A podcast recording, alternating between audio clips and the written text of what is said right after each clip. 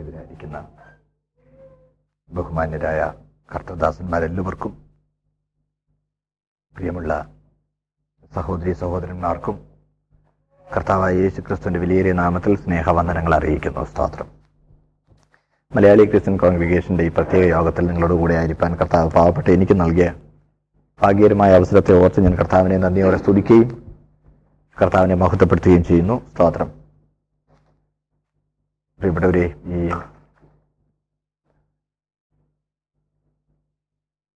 സർവശക്തനായ ദൈവത്തെ സേവിക്കാൻ ജീവിതത്തിൽ ഭാഗ്യം കിട്ടുന്ന പോലെ ഭാഗ്യം ഈ ആയുസിൽ വേറൊന്നുമില്ല.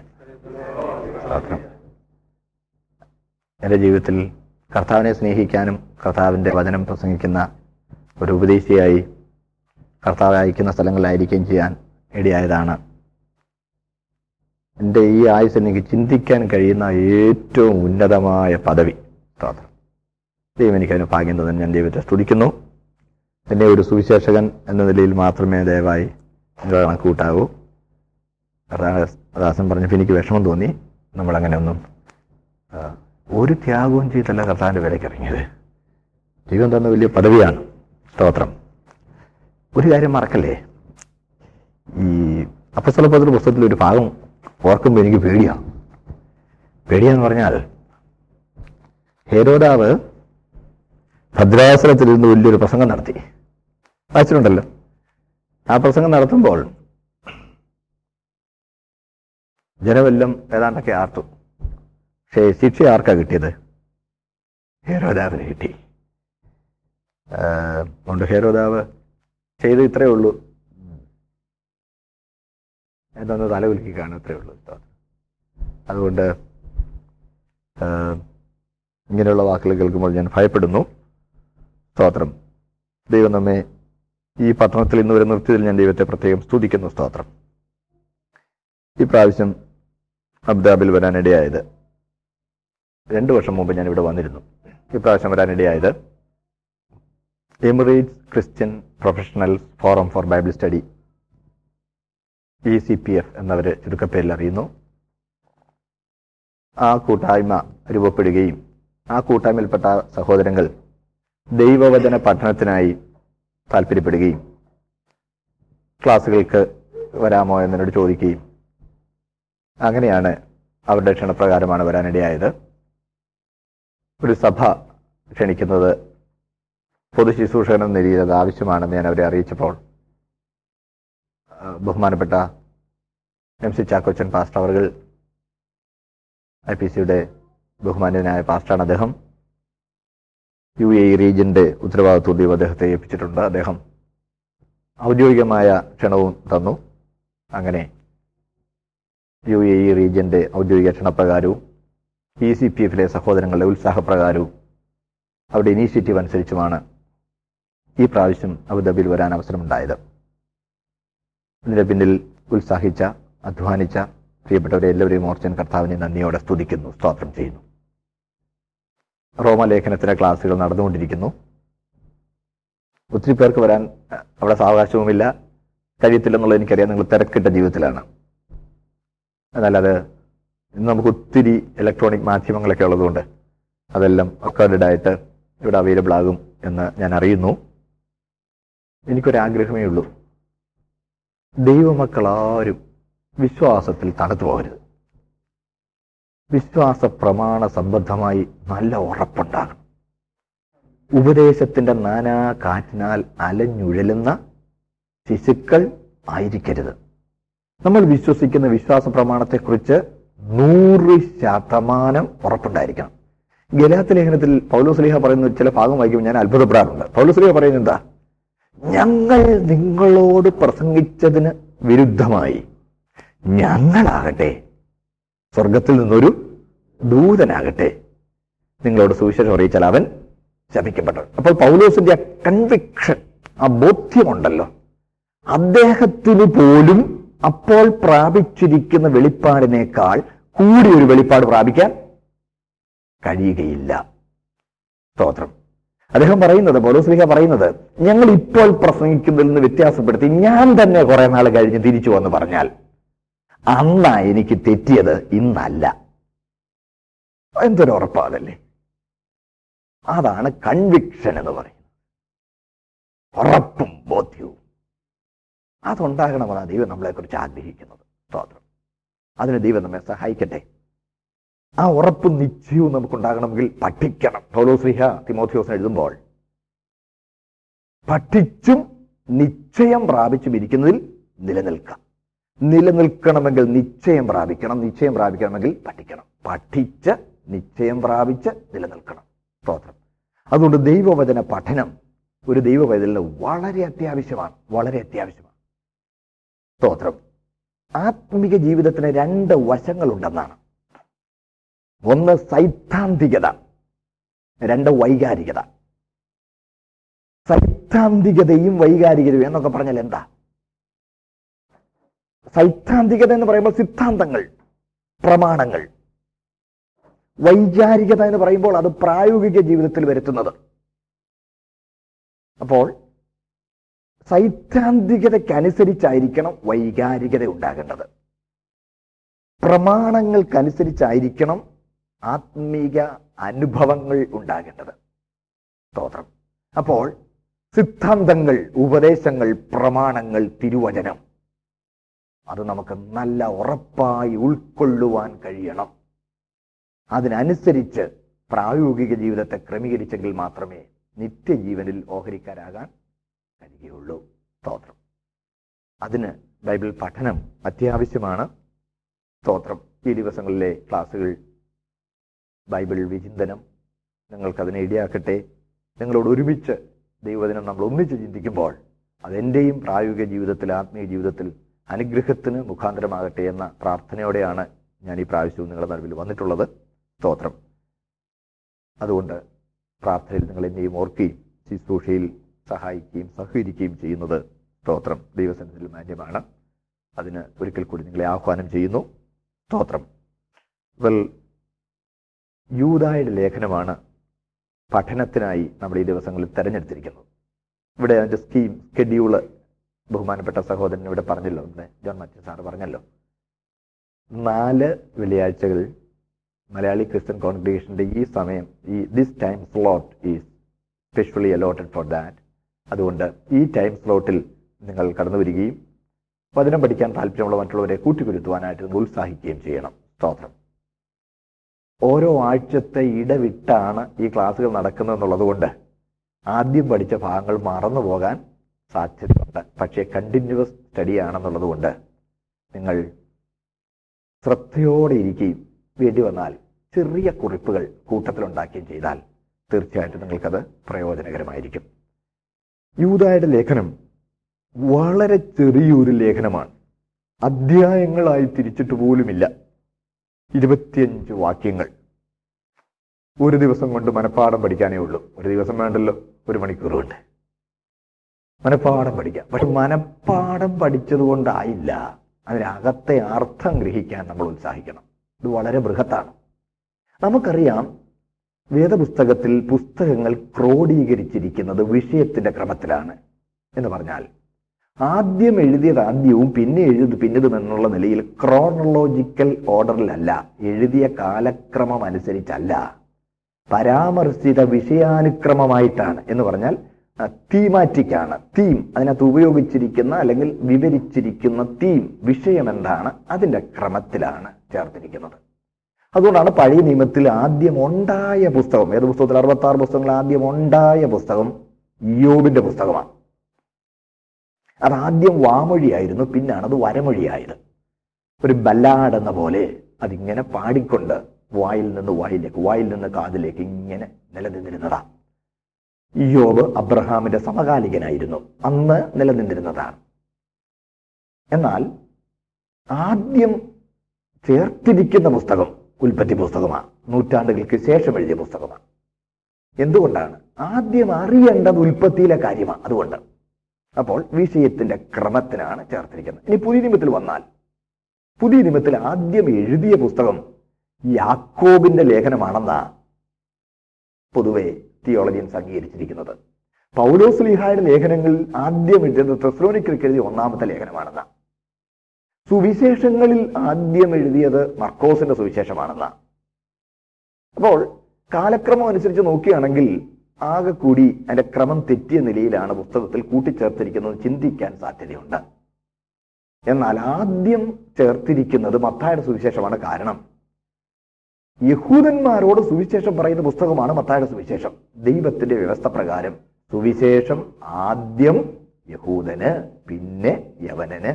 അതുകൊണ്ട് ആദ്യം സുവിശേഷം പറയുന്ന യഹൂദൻ സുവിശേഷം അവകാശപ്പെട്ട സുവി യഹൂദൻ അവനോട് സുവിശേഷം പറയുന്ന മത്തായുടെ സുവിശേഷം ആദ്യം ചേർത്തു.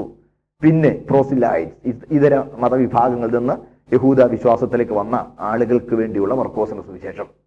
പിന്നെ ചേർത്തു. പിന്നെ ലൂക്കോസിന്റെ സുവിശേഷം. പിന്നെ യോഹന്നാന്റെ സുവിശേഷം ആ ക്രമത്തിൽ. ലേഖനങ്ങൾ വരുമ്പോൾ തെസുലോനിക്കയ്ക്ക് എഴുതിയ ഒന്നാമത്തെ ലേഖനമാണ് പൗലോസ് ലേഖ എഴുതിയെന്ന് ഞാൻ പറഞ്ഞല്ലോ. പക്ഷേ അത് പിന്നെ ചേർത്തിരിക്കുന്നത് റോമാ ലേഖനം ആദ്യം ചേർത്തിരിക്കുന്ന കാര്യം ആദ്യം അറിയേണ്ടത് റോമാ ലേഖനത്തിലാണ് പരാമർശിച്ചിരിക്കുന്നത് അതുകൊണ്ട്. അങ്ങനെ വിഷയത്തിന്റെ ക്രമം അനുസരിച്ചാണ് പുസ്തകങ്ങൾ അടുക്കിയിരിക്കുന്നത് എന്ന് വരുമ്പോൾ നമുക്കറിയാം യൂതായുടെ ലേഖനം അറുപത്തി അഞ്ചാമത്തെ പുസ്തകമായിട്ടാണ് ചേർത്തിരിക്കുന്നത്. യോ- യെശയ്യാ പ്രവാചകൻ പ്രവചനത്തിൽ പറഞ്ഞിട്ടുണ്ടല്ലോ യഹോവയുടെ പുസ്തകത്തിൽ അന്വേഷിച്ച് വായിച്ചു നോക്കുകയിൽ അതിലൊന്നിനും ഈണയില്ലാതിരിക്കയില്ല. യഹോവയുടെ വായല്ലോ കൽപ്പിച്ചത് അവന്റെ ആത്മാവത്രേ അവയെ കൂട്ടിവരുത്തിയത്. യെശയ്യാവിന്റെ പുസ്തകം മുപ്പത്തിനാലിന് പതിനാറാണ്. അവന്റെ ആത്മാവാണ് അവയെ കൂട്ടി വരിച്ചത് even the comparison of the six books in the form that we get it today it is divine and as per the inspiration of the holy spirit പരിശുദ്ധാത്മാവിന്റെ നിയോഗപ്രകാരമാണ് ഈ കൂട്ടിച്ചേർക്കൽ പോലും നടന്നിരിക്കുന്നത്. അപ്പോൾ ഈ അറുപത്തഞ്ചാമത്തെ പുസ്തകം മനസ്സിലാകണമെങ്കിൽ അതിനു മുമ്പുള്ള അറുപത്തിനാല് പുസ്തകങ്ങളെക്കുറിച്ചും ഒരു വിവരമുണ്ടാകണം. സ്തോത്രം. വ്യക്തമായില്ലേ?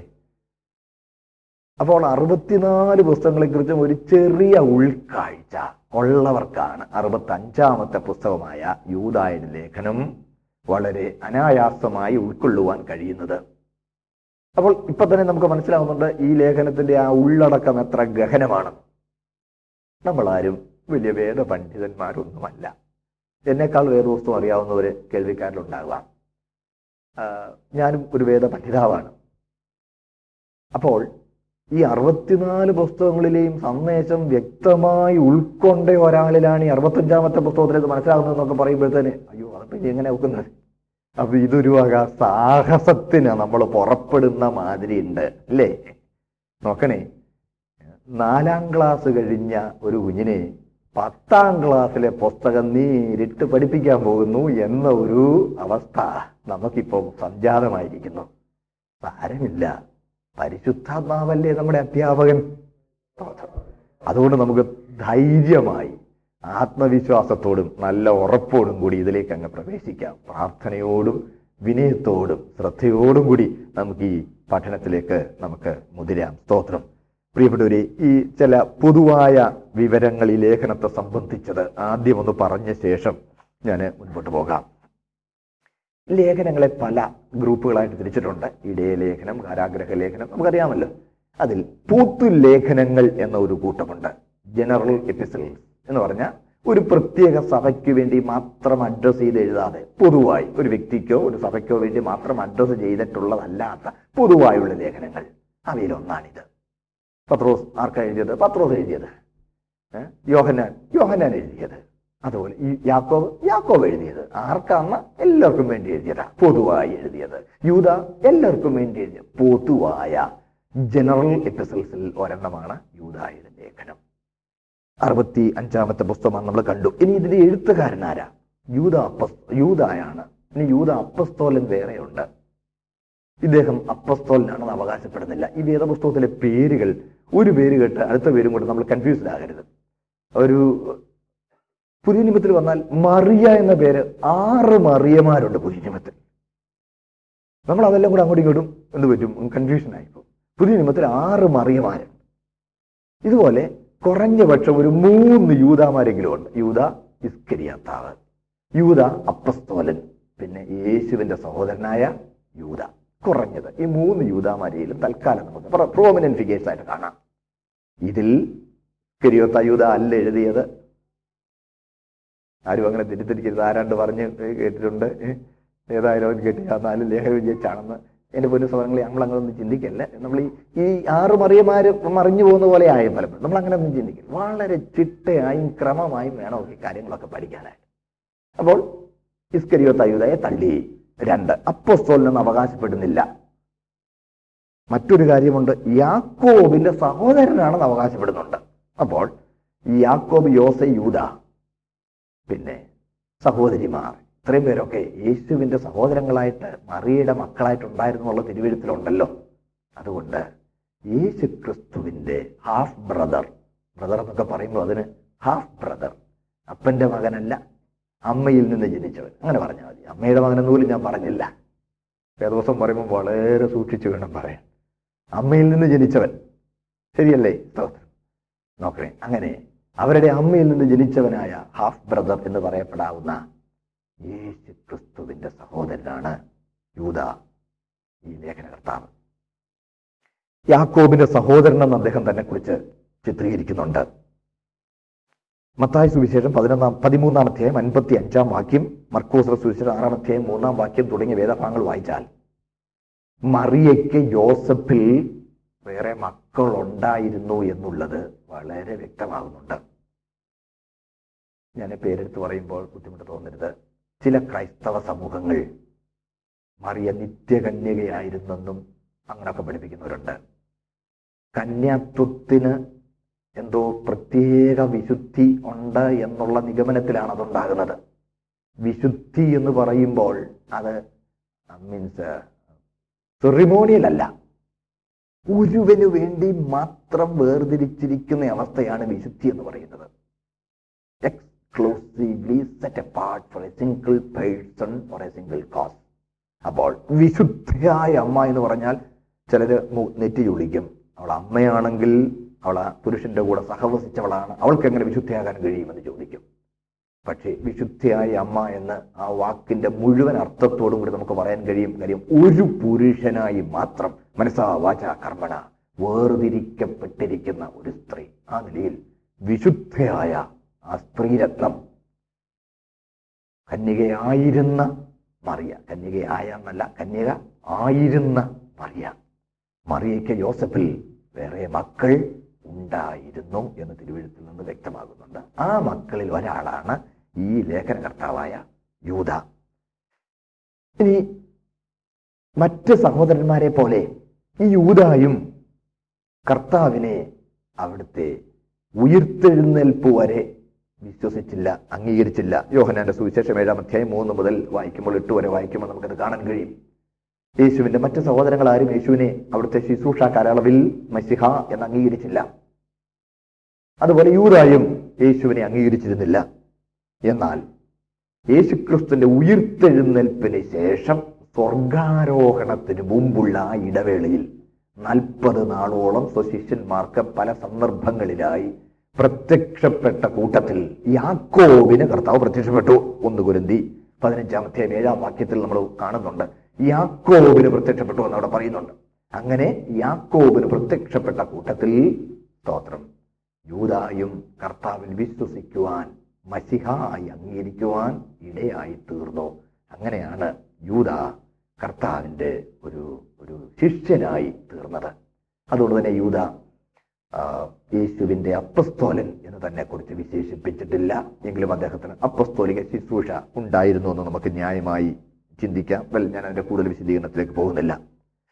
പെന്തക്കോസ് ദിവസം മാളിക മുറിയിൽ കാത്തിരിക്കുന്ന നൂറ്റി ഇരുപത് പേരുടെ കൂട്ടത്തിൽ യൂതായുമുണ്ട് പ്രവർത്തികൾ പുസ്തകം ഒന്നാം അധ്യായം പതിനാലാം വാക്യത്തിൽ നമ്മളത് വായിക്കുന്നുണ്ട് യേശുവിന്റെ അമ്മയായ മറിയും അവന്റെ സഹോദരന്മാരും ഉൾപ്പെടെ. അപ്പോൾ പെന്തക്കോസ് ദിവസത്തിന് മുമ്പ് യേശുവിന്റെ ഉയർത്തെഴുന്നേൽപ്പിന് ശേഷമുള്ള നാൽപ്പത് ദിവസത്തെ ഇടവേളയിൽ യേശു ക്രിസ്തു യാക്കോബിന് പ്രത്യേകമായി പ്രത്യക്ഷനായ ആ സംഭവത്തെ തുടർന്ന് അവർ മസിഹായിൽ വിശ്വസിക്കുകയും സ്തോത്രം കർത്താവിനെ അംഗീകരിക്കുകയും അങ്ങനെ അവർ കാത്തിരിക്കുന്ന നൂറ്റി ഇരുപത് പേരുടെ കൂട്ടത്തിൽ ഉൾപ്പെടുകയും ചെയ്തിരുന്നു. അന്ന് ആത്മസ്നാനം പ്രാപിച്ച കൂട്ടത്തിൽ കന്യകയായിരുന്ന മറിയയും സഹോദരങ്ങളും തീർച്ചയായും ഉണ്ടായിരുന്നിരിക്കും. സ്തോത്രം. അങ്ങനെയാണ് യൂത കർത്താവിന്റെ ശിഷ്യത്വത്തിലേക്ക് വേർതിരിക്കപ്പെട്ടത്. ഇദ്ദേഹം വിവാഹിതനും ഭാര്യയോടുകൂടെ സഞ്ചരിച്ച് ശുശ്രൂഷിച്ചിരുന്നവനുമായിരുന്നു. ഒന്ന് കുരുന്തി ഒൻപതാം അധ്യായം അഞ്ചാം വാക്യത്തിൽ നമ്മൾ വായിക്കുന്നുണ്ട്. കേഫാവും കർത്താവിന്റെ സഹോദരന്മാരും ചെയ്യുന്നത് പോലെ ഭാര്യയായ ഒരു സഹോദരിയോടുകൂടി സഞ്ചരിപ്പാൻ ഞങ്ങൾക്ക് അനുവാദമില്ലയോ എന്ന് പോലോസ് ചോദിക്കുന്നുണ്ട്. അപ്പോൾ വിവാഹിതനും കുടുംബസ്ഥനും ഭാര്യയോടുകൂടെ ഒരുമിച്ച് സഞ്ചരിച്ച് സുവിശേഷ പ്രവർത്തനങ്ങൾ ചെയ്തിരുന്നയാളുമാണ് സ്തോത്രം. അതുകൊണ്ട് വിവാഹിതനും ഭാര്യയോടുകൂടെ താമസിച്ച് സഞ്ചരിച്ച് സുവിശേഷ വില ചെയ്യുന്നവനും ഒരു കാരണവശാലും സെലിബസി കാത്ത് അങ്ങനെ നിൽക്കുന്നവനേക്കാൾ കുറഞ്ഞ വിശുദ്ധിയുള്ള ആളല്ല എന്നുള്ളത് കൂട്ടത്തിൽ വലിയ പ്രധാനമല്ലെങ്കിലും പറഞ്ഞങ്ങ് പോവുകയാണ് സ്തോത്രം. അതെ അപ്പസ്തോലനാണെന്ന് യൂത അവകാശപ്പെട്ടിട്ടില്ല. മാത്രമല്ല യേശുവിന്റെ സഹോദരനാണെന്നും യൂത അവകാശപ്പെട്ടിട്ടില്ല. യാക്കോബും അവകാശപ്പെട്ടിട്ടില്ല. കാര്യം അവർക്കറിയാം യേശുവിന്റെ സഹോദരൻ എന്നൊക്കെ പറയുന്നതിനകത്ത് വലിയ കാര്യമൊന്നും ഇല്ല. എന്താ കാര്യമില്ലെന്ന് പറയാൻ കാരണം? യേശു ദൈവപുത്രൻ. തോന്നും തങ്ങൾ യോസഫിന്റെ മക്കൾ. അതുകൊണ്ട് അങ്ങനെയും അവകാശം അത് യൂതായുടെ വിനയത്തെയാണ് കാണിക്കുന്നത്. യൂതായുടെ സൗമ്യതയാണ് കാണിക്കുന്നത്. പ്രിയപ്പെട്ടവരെ ഇതുപോലെ രക്തബന്ധങ്ങളെ കുറിച്ചൊക്കെയുള്ള അവകാശം ഉന്നയിച്ച് സഭയിൽ പ്രാമാണ്യം അവകാശപ്പെടുന്നതിന് എതിരെയുള്ള ഒരു മുന്നറിയിപ്പായി ഇത് നിലനിൽക്കുന്നു എന്നും കൂടി കൂട്ടത്തിൽ ഓർപ്പിച്ച് മുൻപോട്ട് പോകുന്നു. സ്തോത്രം. ഇനി ഈ ലേഖനത്തെക്കുറിച്ച് സഭായുഗത്തിന്റെ ആരംഭം പ്രവർത്തികളുടെ പുസ്തകത്തിൽ അപ്പസ്തോലന്മാരുടെ പ്രവർത്തികളിൽ നമുക്ക് കാണാം. The Acts of the Apostles present the original picture of the early church ആദ്യത്തെ സഭയുടെ ചിത്രം ആക്സ് ഓഫ് ദി പേഴ്സൺസിൽ കാണാം. എന്നാൽ സഭായുഗത്തിന്റെ ഒടുവിൽ വരുന്ന സഭയുടെ ചിത്രം നമുക്ക് ഈ ലേഖനത്തിൽ കാണാം യൂതായുടെ ലേഖനത്തിൽ കാണാം. അതുകൊണ്ട് തന്നെയാണ് ഡോക്ടർ എസ് മാക്സ്വെൽ കോഡർ എന്ന് പറയുന്ന പ്രസിദ്ധനായ ഒരു വേദവ്യാഖ്യാതാവുണ്ട്. ഈ പ്രസിദ്ധനായ വേദവ്യാഖ്യാതാവ് ഈ പുസ്തകത്തിന് ഇട്ടിരിക്കുന്ന പേര് അല്ലെങ്കിൽ യൂതാന ലേഖനത്തിന് കൊടുത്തിരിക്കുന്ന വേറൊരു പേര് ആക്സ് ഓഫ് ദി അപ്പോസ്റ്റേറ്റ്സ് എന്നാണ് ഞാൻ വിശദീകരിക്കാം. ആക്സ് ഓഫ് ദി അപ്പോസ്റ്റേറ്റ്സ് വിശ്വാസത്യാഗികളുടെ പ്രവർത്തികൾ എന്നാണ് അദ്ദേഹം അതിന് കൊടുത്തിരിക്കുന്ന പേര് ഈ പുസ്തകത്തിന് കൊടുത്തിരിക്കുന്ന പേര്. അപ്പോൾ ഇംഗ്ലീഷിൽ പറയുമ്പോൾ അത് ഒന്നുകൂടി അതിന്റെ ഭംഗി നിങ്ങൾക്ക് മനസ്സിലാകും. പറയാം. In the Acts of the Apostles we get a picture of the early church of the first century church but in the Acts of the the Apostates, we get a picture of the church at the end time. ഏഹ്? യുഗാന്ത്യത്തിൽ വന്ന സഭയുടെ ചിത്രം act of the apostates എന്ന് വിളിക്കപ്പെടാവുന്ന ഈ ലേഖനത്തിലുണ്ട്. Act of the അപ്പോസിൽസിൽ സഭയുടെ ആദ്യകാല ചിത്രവും ഉണ്ട്. സ്തോത്രം. അങ്ങനെ അദ്ദേഹം പറഞ്ഞിട്ടുള്ളത് ഓർമ്മയിലിരിക്കാൻ സഹായകരമായതുകൊണ്ട് ആ കാര്യം ഒന്ന് പറഞ്ഞ് മുമ്പോട്ട് പോകുന്നു. ഇനി ഈ ലേഖനത്തിൽ ദുരുപദേശത്തെയും വിശ്വാസത്യാഗ ത്യാഗത്തെയും എതിർത്തിരിക്കുകയാണ്. ഈ ലേഖനത്തിലെ വിഷയം എന്താണ് ദുരുപദേശവും വിശ്വാസത്യാഗവും ഇതിൽ എതിർക്കപ്പെട്ടിരിക്കുന്നു. ഈ സത്യവേദ പുസ്തകത്തിൽ ഈ വിഷയത്തിനായി വേർതിരിക്കപ്പെട്ട ഇതിനായി മാത്രം വേർതിരിക്കപ്പെട്ട വേറൊരു പുസ്തകമില്ല വേറെ പല പുസ്തകങ്ങളിലൊക്കെ ദുരുപദേശത്തിനെതിരായുള്ള ചില മുന്നറിയിപ്പുകളൊക്കെ കാണാൻ കഴിയുമെങ്കിലും ദുരുപദേശത്തെയും വിശ്വാസത്യാഗത്തെയും നിശ്ചിതമായി വിമർശിച്ച് അതിനെതിരെ മുന്നറിയിപ്പ് തരുന്ന ആ വിഷയത്തിനായി മാത്രം വേർതിരിക്കപ്പെട്ടിരിക്കുന്ന ഒരേ ഒരു പുസ്തകമാണ് യൂതായുടെ ലേഖനം. സ്തോ- സ്തോത്രം. നമ്മൾ ഇതിനിടയ്ക്ക് ഒരു കാര്യം പറഞ്ഞോട്ടെ. നമ്മൾ ചിന്തിക്കുന്ന പൊതുവെ ചിന്തിക്കുന്നത് കർത്താവിന്റെ മടങ്ങി വരവിന് തൊട്ട് മുമ്പ് വലിയൊരു ഉണർവ് ഉണ്ടാകുമെന്ന് ഈ പറഞ്ഞുകൊണ്ടിരിക്കുന്ന കാര്യം എന്താണെന്ന് ഒന്നുകൂടെ വ്യക്തമാക്കുക. എനിക്ക് തോന്നുന്നത് ഈ പറയുന്നൊക്കെ തലയുടെ മോളിൽ ഇച്ചിരി പോകുന്നുണ്ടോ എന്നൊരു സംശയമുണ്ട് അതുകൊണ്ട്. ഇച്ചിരി കൂടി താഴോട്ട് നിങ്ങളുടെ കൂട്ടത്തിൽ വന്നെന്ന് പറഞ്ഞോട്ടെ. നമ്മുടെയൊക്കെ ചിന്ത. കർത്താവിന്റെ വരവിന് തൊട്ട് മുമ്പ് വലിയൊരു ഉണർവുണ്ട്. അങ്ങനെയല്ലേ നമ്മുടെ ചിന്ത? അല്ലെ? നമ്മൾ പാടുന്നതും അങ്ങനെയൊക്കെയല്ലേ? വലിയ ഉണർവ് ഇപ്പൊ ഉണ്ടാകുമ്പോൾ അങ്ങ് ഉണർവ് അങ്ങ് ഭയങ്കരമാണെന്നൊക്കെ എന്റെ പൊന്ന് സഹോദരങ്ങളെ വേദപുസ്തകം അങ്ങനെ പറയുന്നില്ല. ഞാൻ സാധാരണ ക്ലാസ് എടുക്കുമ്പോൾ പറയാറുണ്ട് ഞാൻ പറയുന്ന ഏതൊരു വാക്കിനെ കുറിച്ചും വിശദീകരണം ചോദിക്കാം. ചിലപ്പം പറയാറുണ്ട് എന്റെ ഒരു ആംഗ്യവിക്ഷേപം പോലും വിശദീകരണം ആവശ്യപ്പെടത്തക്കതുപോലെ തന്നെ ആയിരിക്കും നിങ്ങൾ ആവശ്യപ്പെടാം എന്താ ഉദ്ദേശിച്ചത്? അങ്ങനെ അങ്ങനെ why did use jester that way you can even that അതിനും ഉത്തരവാദിത്വം എനിക്കുണ്ട്. അതും പറയാനായിട്ടുള്ള ഉത്തരവാദിത്വമുണ്ട്. ചുമ്മാ വീൺവാക്ക് പറയാനുള്ളതല്ല രാജസന്നിധി രാജാതി രാജാവിന്റെ തിരുസന്നിധി അതുകൊണ്ട് ഞാൻ ഈ പറയുന്നതും നിങ്ങൾക്ക് വിശദീകരണം ആവശ്യമുണ്ടെങ്കിൽ തീർച്ചയായിട്ടും ചോദിക്കണേ. കർത്താവിന്റെ മടങ്ങി വരുന്ന തൊട്ട് മുമ്പ് ഉണർവുണ്ടാകയില്ല നല്ല പുസ്തകം പഠിപ്പിക്കുന്നത് പിന്നെ എന്തുണ്ടാകുമെന്ന് അറിയാമോ വിശ്വാസത്യാഗം. ലൂക്കോസ് പതിനെട്ടിന്റെ എട്ടിൽ നമ്മൾ ഇങ്ങനെ വായിക്കുന്നു. എന്നാൽ മനുഷ്യപുത്രൻ വരുമ്പോൾ അവൻ ഭൂമിയിൽ വിശ്വാസം കണ്ടെത്തുമോ? വിശ്വാസത്യാഗമാ. സ്തോത്രം. അധർമ്മം പെരുകുന്നതുകൊണ്ട് അനേകരുടെ സ്നേഹം തണുത്തു പോകും പിന്നെയും രണ്ട് തിമത്തി മൂന്നിന്റെ ഒന്ന് മുതൽ വായിക്കുമ്പോൾ അന്ത്യകാലത്ത് ഉണർവുണ്ടാകുമെന്നല്ല. അന്ത്യകാലത്ത് ദുർഘട സമയങ്ങൾ വരുമെന്നറിയാം. മനുഷ്യർ സുസ്നേഹികളും ദ്രവ്യാഗ്രഹികളും വമ്പുറയുന്നവരും ദൂഷകന്മാരും അമ്മയപ്പന്മാരെ അനുസരിക്കാത്തവരും വാത്സല്യമില്ലാത്തവരും ഇണങ്ങാത്തവരും അജിതേന്ദ്രന്മാരും ഉഗ്രന്മാരും സൽഗുണദ്വേഷികളും ദ്രോഹികളും ധാർഷ്ട്യക്കാരും നിഗളികളുമായി. ദൈവപ്രിയമില്ലാതെ ഭോഗപ്രിയരായി ഭക്തിയുടെ വേഷം ധരിച്ച് അതിന്റെ ശക്തി ത്യജിക്കുന്നവരാണ്. വിശ്വാസത്യാഗമാണ് കർത്താവിന്റെ മരണം തൊട്ട് മുമ്പ് സംഭവിക്കുന്നത്. സ്തോത്രം. നമ്മൾ മറക്കരുത്. അതുകൊണ്ട് വലിയ ഉണർവുണ്ടാകും എന്ന് കാത്തിരിക്കരുത്. ആ പാട്ടൊന്നും പുസ്തകമായി ചേരുന്നതല്ല. ആരാണ്ട് താളം ഒപ്പിച്ച് എഴുതി വെച്ചു. ആഞ്ഞ് കൊട്ടിയാൻ ആവേശം ഉണ്ടാകുന്നു എന്നാ പാടിയേര്. വേദപുസ്തകത്തിന് അനുസൃതമായ പാട്ടുകളെ നമ്മൾ പാടാവേ. പ്ലീസ്. എന്റെ കൂടെ ഉണ്ടല്ലോ എല്ലാവരും. അപകടം ഉണ്ടാക്കുന്നു അതുകൊണ്ടാണ് ഞാൻ ഇത് തിരിച്ച് പറയുന്നത്. കാരണം കുറച്ച് നാൾ മുമ്പ് ഞാനൊരു സഹോദരൻ ഞാൻ ബൈസ്കൂളിൽ പഠിപ്പിച്ച സഹോദരനാണ് അദ്ദേഹം ഇച്ചിരി ഗുരുത്തക്കേടൊക്കെ കാണിക്കുന്നുണ്ടെന്ന് ചില സഹോദരങ്ങളോട് പറഞ്ഞു. അതനുസരിച്ച് ഞാൻ ഈ സഹോദരനെ കണ്ട് ബ്രദറെ എന്തായി കേൾക്കുന്നത്? എന്നൊക്കെ പറഞ്ഞു സ്നേഹത്തോടെ അദ്ദേഹത്തെ ഒന്ന് ഒന്ന് ഗുണദൂഷിച്ചു. സ്നേഹത്തോടെ ഗുണദൂഷിച്ചപ്പോൾ അദ്ദേഹം ആദ്യം കുറെ മുട്ടാത്തർക്കങ്ങളൊക്കെ പറഞ്ഞു ഓ അങ്ങനെയുള്ളൂ ഇങ്ങനെ എന്നൊക്കെ പറഞ്ഞു കുഴപ്പം ഇല്ല എന്നൊക്കെ പിന്നെ കുറച്ച് കഴിഞ്ഞപ്പോൾ അതൊക്കെ തെളിവ് സഹിതമൊക്കെ പറഞ്ഞപ്പോൾ അംഗീകരിച്ചു അംഗീകരിച്ചു അംഗീകരിച്ച് കുറേ കഴിഞ്ഞപ്പോൾ അവസാനം അദ്ദേഹം എന്നെ പോലെ സാറേ. ഒന്ന് നിർത്തി. ഏതായാലും ഇപ്പൊ ഇങ്ങനെയൊക്കെ ഒക്കുള്ളൂ. ഏതായാലും കർത്താവിന്റെ വരവിന് തൊട്ട് മുമ്പ് വലിയൊരു ഉണർവുണ്ടാകും. അന്ന് ഞാനങ്ങ് ശരിയായിക്കോളാം. കണ്ടോ കണ്ടോ കണ്ടോ? അപ്പൊ കർത്താവിന്റെ വരന് തൊട്ട് മുമ്പ് എന്തുണ്ടാകും? വലിയ ഉണർവുണ്ടാകുമെന്ന് പൊതുവായി ചിന്തിക്കുന്ന ചിന്ത വരുത്തി വെച്ചിരിക്കുന്ന അപകടം കണ്ടോ? ആരും അങ്ങനെ ചിന്തിക്കരുത്. കർത്താവിന്റെ വരന് തൊട്ടു മുമ്പ് വലിയ ഉണർവല്ല വിശ്വാസ ത്യാഗമാണ് സംഭവിക്കാൻ പോകുന്നത്. അതാണ് യൂതായുടെ ലേഖനത്തിലെ ചിത്രം. കണ്ടോ? സ്തോത്രം. അതാ ഞാൻ പറഞ്ഞത്. ഒന്നാം നൂറ്റാണ്ടിൽ ദൈവസഭ ആത്മീക ചൈതന്യത്തോടെ നിന്ന് അനുഗ്രഹീത ചിത്രം ആക്സ് ദി പറയുമ്പോൾ ആക്സ് ദി അപ്പോസ്റ്റേറ്റ് വിശ്വാസത്യാഗികളുടെ പ്രവൃത്തികൾ എന്ന് നാമകരണം ചെയ്യപ്പെടാവുന്ന യൂതായുടെ ലേഖനത്തിൽ വിശ്വാസത്യാഗത്തിന്റെ ദുഃഖകരമായ ചിത്രമാണ് നമ്മൾ കാണുന്നത്. സ്തോത്രം. പൊതുവായി ഈ കാര്യം നമ്മുടെ മനസ്സിലിരിക്കട്ടെ. സ്തോത്രം. അപ്പോസ്തോലന്മാർ ലേഖനങ്ങളിൽ ഇതിനെക്കുറിച്ച് മുന്നറിയിപ്പ് തന്നു. യേശു ക്രിസ്തു വിശ്വാസത്യാഗത്തെക്കുറിച്ച് ആദ്യം മുന്നറിയിപ്പ് തന്നു. അപ്പസ്തോലന്മാർ ലേഖനങ്ങളിൽ ആവർത്തിച്ച് മുന്നറിയിപ്പ് തന്നുകൊണ്ടേയിരുന്നു. തെസ്ലോനിക്ക് എഴുതിയ രണ്ടാം ലേഖനം മൂന്ന് രണ്ടാം അധ്യായം മൂന്നാം വാക്യം ഒന്ന് തിമത്തി നാലിന്റെ ഒന്ന്. രണ്ട് തിമത്തി നാലിന്റെ മൂന്ന് രണ്ട് പത്രോസ് രണ്ടിന്റെ ഒന്ന് മൂന്നിന്റെ മൂന്ന് തുടങ്ങിയ വേദഭാഗങ്ങളിൽ വിശ്വാസത്യാഗത്തിനെതിരെയുള്ള മുന്നറിയിപ്പുകൾ അപ്പസ്തോലന്മാർ ആവർത്തിച്ചിരിക്കുന്നത് കാണാൻ കഴിയും. അപ്പോൾ യേശു ക്രിസ്തു പറഞ്ഞു തുടങ്ങിയതും അപ്പസ്തോലന്മാർ ആവർത്തിച്ച് മുന്നറിയിപ്പ് തന്നതുമായ ഈ വിശ്വാസത്യാഗത്തിന്റെ ദുഃഖകരമായ ചിത്രം അതിന്റെ ക്ലൈമാക്സിൽ എത്തുന്നത് യൂതായന ലേഖനത്തിലാണ്. ലേഖനത്തിന്റെ ആ ഒടുവിലായി വന്നിരിക്കുന്ന ലേഖനത്തിൽ വിശ്വാസത്യാഗത്തിന്റെ ദുഃഖകരമായ ചിത്രം വരച്ചിരിക്കുന്നു.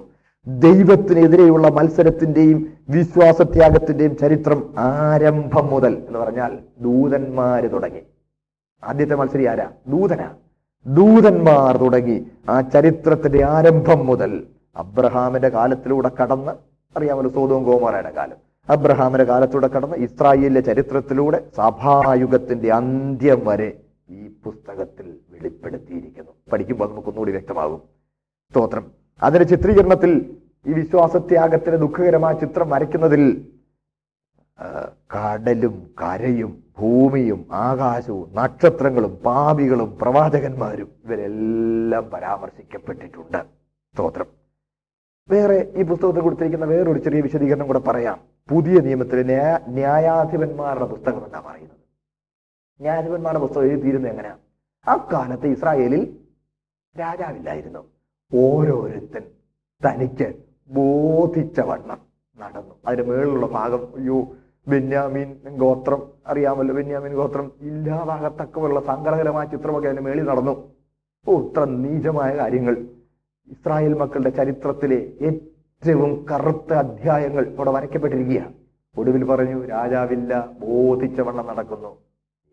വരല്ല. പറഞ്ഞോട്ടെ. നമ്മുടെ ഇടയിലും ഏതാണ്ട് ഇതൊക്കെയല്ലേ വാളെടുക്കുന്നവനൊക്കെ വെളിച്ചപ്പാട്. തൊണ്ടക്കിച്ചിരി ആയമുണ്ടെങ്കിൽ അവൻ ഇവിടുത്തെ ഉപദേഷ്ടാവ്. ദേഷ്യം സത്യമാ ഞാൻ പറയുന്നത്. വാളെടുക്കുന്നവനൊക്കെ വെളിച്ചപ്പാട്. വേദപുസ്തകം പഠിക്കേണ്ട എന്ന് പ്രസംഗിക്കുന്നവർ. രാജാവില്ല. ഓരോരുത്തൻ ബോധിച്ച വണ്ണം ബോധിച്ച വണ്ണം. വാക്കുകൾ കൂട്ടിയിണക്കി പ്രാസഭംഗിയിൽ എന്തൊക്കെ അവതരിപ്പിച്ചാൽ ആലും അത് ഉണർവായി ഉണർവ് പ്രസംഗമായി കൂടെ ഉണ്ടല്ലോ എല്ലാരും. പ്രിയപ്പെട്ടവരെ രാജാവില്ലാത്ത ബോധിച്ച വണ്ണം. അത് ഇംഗ്ലീഷിൽ അതിന്റെ തർജമ ഇങ്ങനെ ന്യായങ്ങളുടെ പുസ്തകത്തിൽ ഓരോരുത്തൻ അവനവന് ശരിയെന്ന് തോന്നുന്ന വണ്ണം മുമ്പോട്ട് ജീവിച്ചെന്ന്. Each one was living according to what seemed right in his sight അവന്റെ കാഴ്ചയിൽ ശരിയെന്ന് തോന്നുന്നത് അവൻ അങ്ങ് പിന്തുടരുകയാണ്. നമ്മുടെ ഇടയിൽ അങ്ങനെ ആകരുത്. മലയാളി ക്രിസ്ത്യൻ കോൺഗ്രിഗേഷൻ എന്നൊക്കെ പറയുമ്പോൾ ഇതൊരു നല്ല കൂട്ടായ്മയാണ്. സഭകൾ പരസ്പരം ഉപദേശ ഐക്യത്തിൽ വളരാൻ ഇങ്ങനെയുള്ള കൂടിയൊരുവകൾ നല്ലതാ. സ്തോത്രം മനസ്സിലായല്ലോ. ഓരോരുത്തൻ അവനവന്റെ ഒരു കൊച്ച് ഒരു ക്ലോസറ്റിനകത്ത് കിടന്ന് അവിടെ തന്നെ getting closeted in one zone area അവിടെ തന്നെ കിടന്ന് അങ്ങനെ അവനവന് ഒരു പരസ്പരം ബന്ധമില്ലാതെ പോകരുത്. അങ്ങനല്ല. സഭകൾ പരസ്പരമുള്ള കൂട്ടായ്മ ഉപദേശ ഐക്യത്തിൽ വളരുവാനുള്ള ഒരു നല്ല ഒരു ഉപാധിയാണ് സ്തോത്രം. ആട്ടെ അപ്പോൾ ഓരോരുത്തരും തനിക്ക് ബോധിച്ച് ശരിയാണെന്ന് പറഞ്ഞ് പോകുന്ന നില നമ്മുടെ ഇടയിൽ ഉണ്ടാകരുതെന്ന് കൂട്ടത്തിൽ നിങ്ങളെ ഓർമ്മിപ്പിച്ച് ഞാൻ മുൻപോട്ട് പോകുന്നതുകൊണ്ടാണ് ഈ പുസ്തകത്തെ ന്യായാധിപന്മാർ പുസ്തകത്തോട് ഉപമിച്ചിട്ടുണ്ട്. മറ്റൊന്ന് പത്രോസിന്റെ രണ്ടാം ലേഖനത്തോട് ഇതിന് വളരെ സാമ്യമുണ്ട്. ദുരുപദേഷ്ടാക്കന്മാർ ഉണ്ടാകും എന്ന പത്രോസ് രണ്ടിന്റെ രണ്ടിൽ പൗലോസ് സോറി പത്രോസ് മുന്നറിയിപ്പ് തന്നെങ്കിൽ യൂതാന്റെ ലേഖനം വരുമ്പോൾ ഇതാ നമ്മുടെ ഇടയിൽ ഉണ്ടെന്ന് പറഞ്ഞിരിക്കുക പത്രോസ് പറയുന്നത് വരുന്നുണ്ടെന്ന് പറഞ്ഞു. അതാ വന്നിരിക്കുന്നു എന്ന് യൂത പറയുക. തമ്മിൽ വളരെ സാദൃശ്യമുണ്ട്. സാദൃശ്യത്തെക്കുറിച്ച് പിന്നെയും കൂടുതൽ വിശദീകരിക്കാം. ഇനി തന്റെ ഈ ഈ പുസ്തകത്തിൽ ഈ ലേഖനത്തിൽ പല കാര്യങ്ങൾ അദ്ദേഹം തന്റെ അവതരണത്തിന് പിൻബലമായി എടുത്തിട്ടുണ്ട്. അതെല്ലാം കൂടുതൽ കാര്യങ്ങൾ നമുക്ക് പിന്നെ ചിന്തിക്കാം. സ്തോത്രം. ഇനി ഇത് ആർക്കാണ് എഴുതിയത് എന്നത്? യഹൂദ ക്രിസ്ത്യാനികൾക്കും ജാതി ഇതര ജാതികളിൽ നിന്നും രക്ഷിക്കപ്പെട്ടു വന്നവർക്കും ഒരുപോലെ യോജിക്കുന്ന പുസ്തകമായത്. അതുകൊണ്ടാണ് നമുക്കറിയാം അവിടെ തുടങ്ങുമ്പോൾ പൊതുവിലുള്ള രക്ഷ എന്ന് പറഞ്ഞുകൊണ്ടാണ്. അപ്പോൾ പൊതുവിലുള്ള രക്ഷയുടെ ഒരു ചിത്രം നമുക്ക് അല്ലെങ്കിൽ ഇതിൽ തുടങ്ങുമ്പോൾ അദ്ദേഹം പറയുക പൊതുവിലുള്ള രക്ഷയെക്കുറിച്ച് താൻ എഴുതാൻ തുടങ്ങിയത്? അപ്പോൾ യഹൂദന്മാർക്കും ജാതികൾക്കും ഒരുപോലെ മനസ്സിലാകുന്ന ബാധകമാകുന്ന അവർക്ക് ഒരുപോലെ പ്രയോജനകരമാകുന്ന ലേഖനമാണിത്. ഇനി ഇത് എഴുതിയ കാലത്തെക്കുറിച്ചും കൂടി ഒരു വാക്ക് പറഞ്ഞു പോക്കോട്ടെ. പത്രോസ് നീറോ ചക്രവർത്തിയുടെ കാലത്താണ് കൊല്ലപ്പെട്ടത് എന്നുള്ളത് ചരിത്രത്തിൽ നമുക്ക് തെളിവുണ്ട്. എ ഡി അറുപത്തി എട്ടിലാണ് പത്രോസിന്റെ രക്തസാക്ഷിത്വം എന്ന എ ഡി അറുപത്തെട്ടിൽ പത്രോസ് രക്തസാക്ഷിയായി നീറോ ചക്രവർത്തിയുടെ കാലത്ത്. പത്രോസ് അപ്പോൾ മരിക്കുന്നതിന് മുമ്പ് എഴുതിയ ലേഖനമാണല്ലോ പ്രവർത്തി മീൻസ് പത്രോസിന്റെ രണ്ടാമത്തെ ലേഖനം. ഈ പ്രവർ പത്രോസിന്റെ രണ്ടാമത്തെ ലേഖനത്തിൽ നിന്ന് യൂത ഉദ്ധരിക്കുകയാണെന്ന് തന്നെ നമുക്ക് പറയാം. ഇച്ചിരി വിവാദ ചിലരിലുണ്ടെങ്കിലും ന്യായമായിട്ട് നമുക്ക് അതങ്ങനെ ചിന്തിക്കാം. പത്രോസിന്റെ രണ്ടാം ലേഖനത്തിൽ നിന്ന് യൂത ഉദ്ധരിക്കുന്നുണ്ട്. അപ്പോൾ പത്രോസിന്റെ രണ്ടാം ലേഖനം എഴുതി കഴിഞ്ഞിട്ടാണ് യൂതായുടെ ലേഖനം അപ്പോൾ എ ഡി അറുപത്തെട്ടിന് ശേഷമാണ്. സ്തോത്രപ്പോൾ ന്യായമായി എ ഡി എഴുപതിനും എൺപതിനും ഇടയിൽ ഈ ലേഖനം എഴുതപ്പെട്ടു എന്ന് ന്യായമായി നമുക്ക് ചിന്തിക്കാം. സ്തോത്രം. ഇനി ഇത് എഴുതപ്പെട്ടിരിക്കുന്ന സന്ദർഭത്തെക്കുറിച്ചും കൂടി ഒന്നൊരു ഒരു വാക്ക് പറഞ്ഞോട്ടെ. കൃപയാൽ രക്ഷിക്കപ്പെട്ടിരിക്കുന്നതിനാൽ തുടർന്നുള്ള പാപം ദൈവം കണക്കിടുന്നില്ല എന്ന ഉപദേശം സഭയിൽ കടന്നു വന്നു. ജ്ഞാനവാദികൾ കേട്ടിട്ടുണ്ടായിരിക്കുമല്ലേ നോസ്റ്റിക് ജ്ഞാനവാദികൾ എന്ന് പറയുന്ന ഒരു കൂട്ടം സഭയ്ക്കകത്ത് കടന്നു. നുഴഞ്ഞു കയറി. അവർ പറയുന്നത് ഓ ശരീരം കൊണ്ട് ചെയ്യുന്ന ഒന്നും വലിയ കുഴപ്പമൊന്നും അല്ല. ഇവിടെ പ്രധാനം.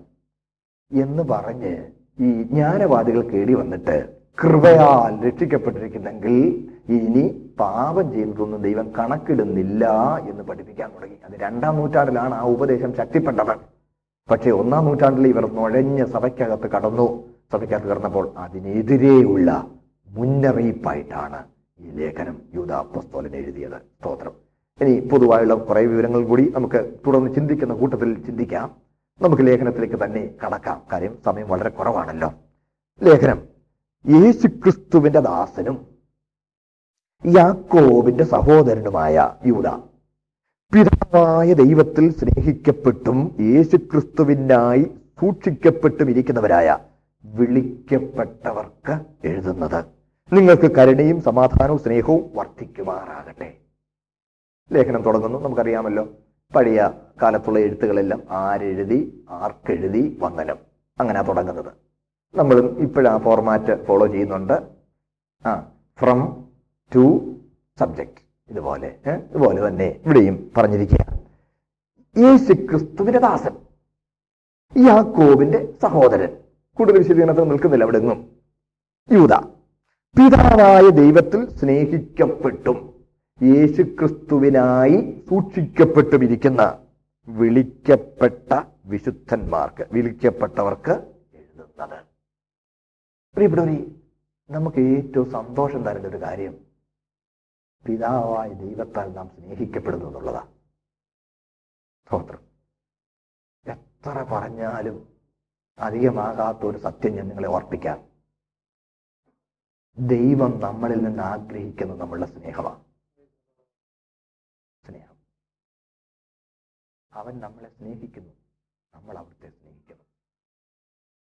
അഖിലാണ്ട കടാഹത്തിൽ അനേക ജീവികളുണ്ടെങ്കിലും ദൈവത്തിന്റെ സ്നേഹം അനുഭവിക്കുന്ന ഒരൊറ്റ ജീവിയേ ഉള്ളൂ. ഒറ്റ ജീവിയേ ഉള്ളൂ. ആരാന്നറിയാമോ നമ്മളാ നമ്മളാ ദൂതന്മാരെ പോലും ദൈവം സ്നേഹിക്കുന്നില്ല.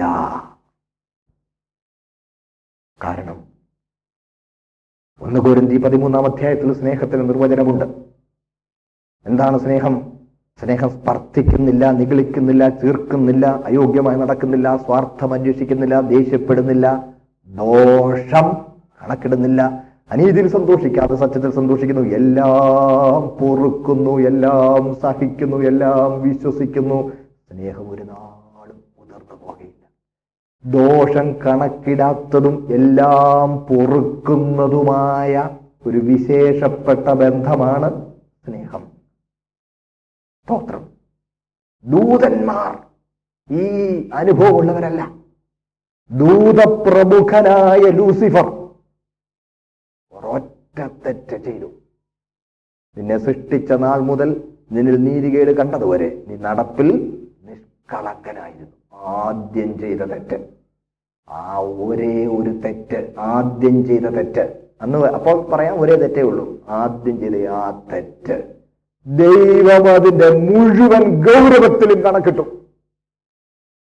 മുഴുവൻ ഗൗരവത്തിലും കണക്കിട്ടു. അവർക്ക് വേണ്ടി നരകമൊരുക്കി പുറന്തള്ളി പോ പുറത്താക്കി. ഒരു തെറ്റ് ചെയ്തപ്പോഴേ പുറത്താക്കി നരകവും ഒരുക്കി. പക്ഷേ ആദാം പാപം ചെയ്തപ്പോൾ സ്തോത്രം. വേറെ ഒരു നരകം ഒരുക്കുകയായിരുന്നില്ല. ആദാം പാപം ചെയ്തപ്പോൾ ആ ദോഷം കണക്കിടാതെ ഔദാര്യമായി അവനോട് ക്ഷമിക്കേണ്ടതിന് അവന് വേണ്ടി കാൽവറി ഒരുക്കി. കാൽവറി ഒരുക്കി. പറക്കരുത്.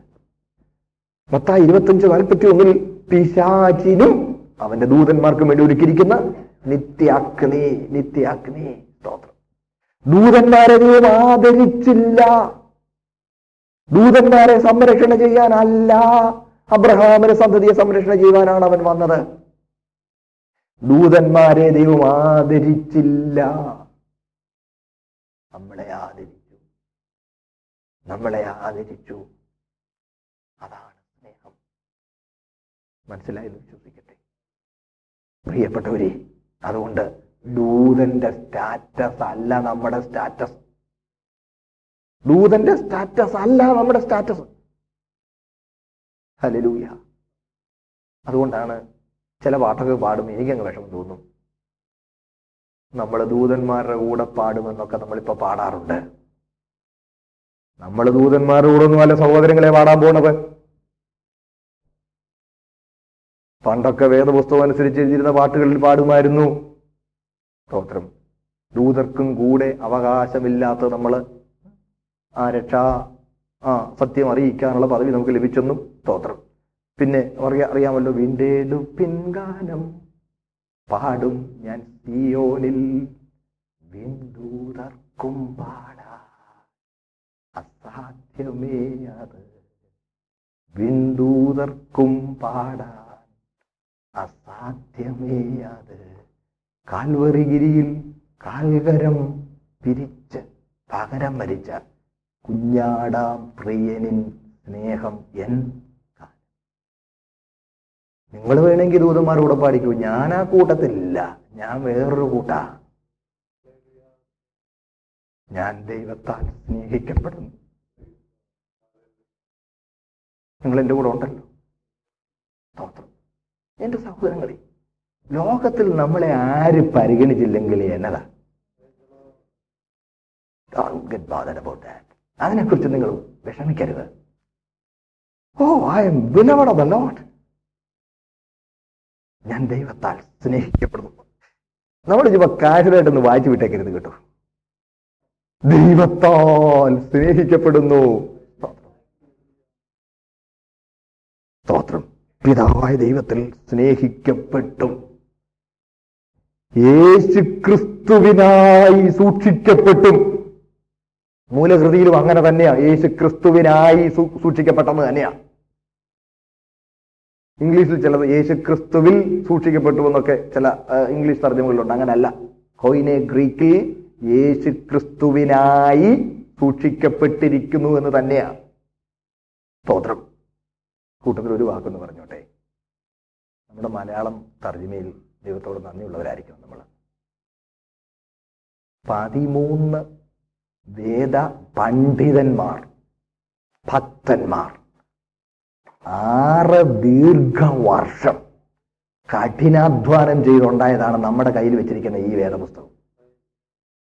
പതിമൂന്ന് വേദ പണ്ഡിതന്മാർ ആറ് വർഷം അധ്വാനിച്ചതാ. കോട്ടയത്തെ സി എം എസ് പ്രസിൽ അവരൊരുമിച്ചിരുന്ന് ആ വേദഭാഗങ്ങൾ ചർച്ച ചെയ്ത് അവസാന ടെക്സ്റ്റിന് രൂപം കൊടുത്തതിന് കൊടുത്ത സമയത്ത് ചുറ്റും ഇരുന്നിരുന്ന ആ മേശ ഇപ്പോഴും അവിടെ സൂക്ഷിച്ചു വെച്ചിട്ടുണ്ട്. അവരെയൊക്കെ ഓർത്ത് ദൈവത്തെ സ്തുതിക്കണം നമ്മൾ. വളരെ കറക്റ്റായിട്ടുള്ള തർജമയാണ്. ഇംഗ്ലീഷിലാണെങ്കിലും ഒത്തിരി തർജമകളൊക്കെ ഉണ്ടാകുന്നുണ്ടെങ്കിലും ന്യൂ ഇന്റർനാഷണൽ വേർഷൻ. അതാണ് ഏറ്റവും പഠനത്തിന് നല്ല തർജമ. New international വേർഷനാണ്. Authorised version. അതിനെക്കുറിച്ച് പറയാൻ പോയതിനും പോകും. നല്ല ഒരു വാക്കെന്ന് പറഞ്ഞോട്ടെ പ്ലീസ്. ഓത്തറൈസ്ഡ് വേർഷൻ ആയിരത്തി അറുന്നൂറ്റി പതിനൊന്നിൽ ജെയിംസ് രാജാവിന്റെ കൽപ്പനയാലാണ് ഉണ്ടായത്.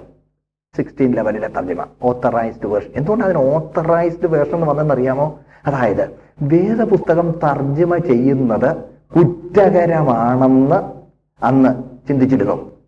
വേദപുസ്തകം തർജമ ചെയ്തവരെയൊക്കെ കൊന്നുകളഞ്ഞു. ടിൻഡെയിൽ കവർഡെയിൽ അവരുടെയൊക്കെ ചരിത്രം നമുക്കറിയാം. അവരെയൊക്കെ കൊന്നുകളഞ്ഞിരുന്നു.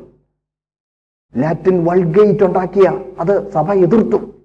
വേദപുസ്തകം അതിന്റെ മൂലകൃതിയിൽ മാത്രമേ ഇരിക്കാൻ പാടുള്ളെന്നും സാധാരണക്കാരന്റെ ഭാഷയിലേക്ക് തർ- തർജമ ചെയ്യാൻ പാടില്ല ഇന്ന് ലോകം മുഴുവൻ പ്രചരിച്ചിരിക്കുന്ന ഇംഗ്ലീഷ്. പക്ഷെ അന്ന് ഒരു തീരെ വികസനമില്ലാത്ത ഒരു പരിക്കൻ ഭാഷയായിരുന്നു. വളരെ വളരെ ഒരു ഒരു പ്രാകൃത ഭാഷയായിരുന്നു. അതിന് തീരെ ഡെവലപ്മെന്റ് അന്നില്ലായിരുന്നു കേക്കണേ അന്ന് സാധാരണക്കാരൻ സംസാരിക്കുന്ന ഭാഷ. ആ ഭാഷയിലോട്ട് വേദപുസ്തകം തർജമ ചെയ്താൽ പാവപ്പെട്ടവൻ ഈ വേദപുസ്തകത്തിന്റെ കോപ്പികൾ ഉണ്ടെന്ന് അവന്റെ കൊച്ചു കുടിലിൽ അവന്റെ കൊച്ചു വീട്ടിൽ അവന്റെ വീട്ടു സാമാനങ്ങളുടെ ഇടയിൽ കൂട്ടി എത്തിക്കൊണ്ട് വെക്കുമെന്നും അത് പുസ്തകത്തെ അപമാനിക്കുന്നതാണെന്നും അത് ഒറിജിനലിൽ മാത്രം ഇരിക്കേണ്ടതാണെന്നും സഭാ നേതൃത്വം വിശ്വസിച്ചിരുന്നു. തർജമ ചെയ്യുന്നതിന് എതിരായിരുന്നു സഭ. അങ്ങനെ വേദപുസ്തകം തർജമ ചെയ്യാൻ തുടങ്ങിയവരെയൊക്കെ അറിയാമല്ലോ. മാർട്ടിൻ ലേസറിന്റെ കാലത്തിന് ശേഷം പുസ്തകം ആളുകൾ പഠിക്കണം എന്ന ചിന്ത ആളുകളുടെ ഇടയിൽ വന്നിട്ട് ജീവനെ കൊടുത്തും ത്യാഗപൂർണമായി തർജമകൾ ഉണ്ടാക്കി. അങ്ങനെ തർജമ ചെയ്തവരെയൊക്കെ കൊന്നു. എന്നാൽ ജെയിംസ് രാജാവ് അധികാരത്തിൽ വന്നപ്പോൾ അദ്ദേഹം കൽപ്പന കൊടുത്തു. അദ്ദേഹം കൽപ്പന കൊടുത്തിട്ട് ഒരു കൂട്ടം പണ്ഡിതന്മാർ കൊട്ടാരത്തിൽ പാർപ്പിക്കപ്പെട്ടു രാജാവിന്റെ സംരക്ഷണയിൽ. രാജാവിന്റെ സംരക്ഷണയിൽ രാജാവിന്റെ കൽപ്പന പ്രകാരം അവർ തർജമയുണ്ടാക്കി. തർജമയുണ്ടാക്കി. അങ്ങനെ ഉണ്ടായ തർജമയാണ് കിങ് ജെയിംസ് വേർഷൻ. അത് ആയിരത്തി അറുന്നൂറ്റി പതിനൊന്നിലാണ് പ്രസിദ്ധപ്പെടുത്തിയത് കിങ് ജെയിംസ് വേർഷൻ.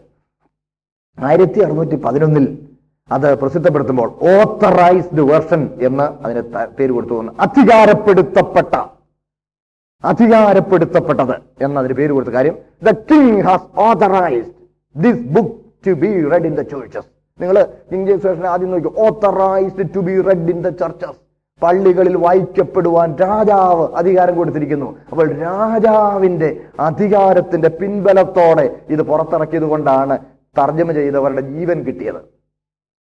അതാണ് ഓത്തറൈസ്ഡ് അങ്ങനെ വേദപുസ്തകം തർജമ ചെയ്ത് അതിന്റെ ഭാഷാ ഭംഗിക്ക് അവർ വളരെ വില കൊടുത്തു. ഞാൻ പറഞ്ഞല്ലോ ഇംഗ്ലീഷ് ഭാഷ അന്ന് വളരെ വളരെ വളരെ അവികസിതമായ ഒരു ഭാഷയാണ് അവികസിതമായ ഭാഷ. അന്ന് ഇംഗ്ലീഷ് ഭാഷയിൽ അനേക ഭാഷകളിൽ നിന്ന് പിന്നെ വാക്കുകൾ അവർ ഉൾക്കൊണ്ടു. അല്ലെങ്കിൽ ഇംഗ്ലീഷിൽ വാക്കില്ല. ഒത്തിരി ഭാഷയിൽ നിന്ന് വാക്കുകൾ ഉൾക്കൊണ്ടു. വാക്കുകൾ ഉൾക്കൊണ്ടിട്ട് ഒരു ഭംഗിയുള്ള ഒരു ലുസിഡ് പോയിറ്റിക് സ്റ്റൈൽ രൂപപ്പെടുത്തി. വായിക്കാൻ സുഖകരമായ ഒരു ഭാഷാ രീതി. അങ്ങനെ ഓത്തറൈസ്ഡ് വേർഷനിൽ അവർ രൂപപ്പെടുത്തി. അങ്ങനെയാണ് ഇംഗ്ലീഷ് ഭാഷ തന്നെ വളരാൻ കാരണമായത്. അതുകൊണ്ടാണ് പറയുന്നത് ചരിത്രം പറയുന്നത് English language is nothing but the language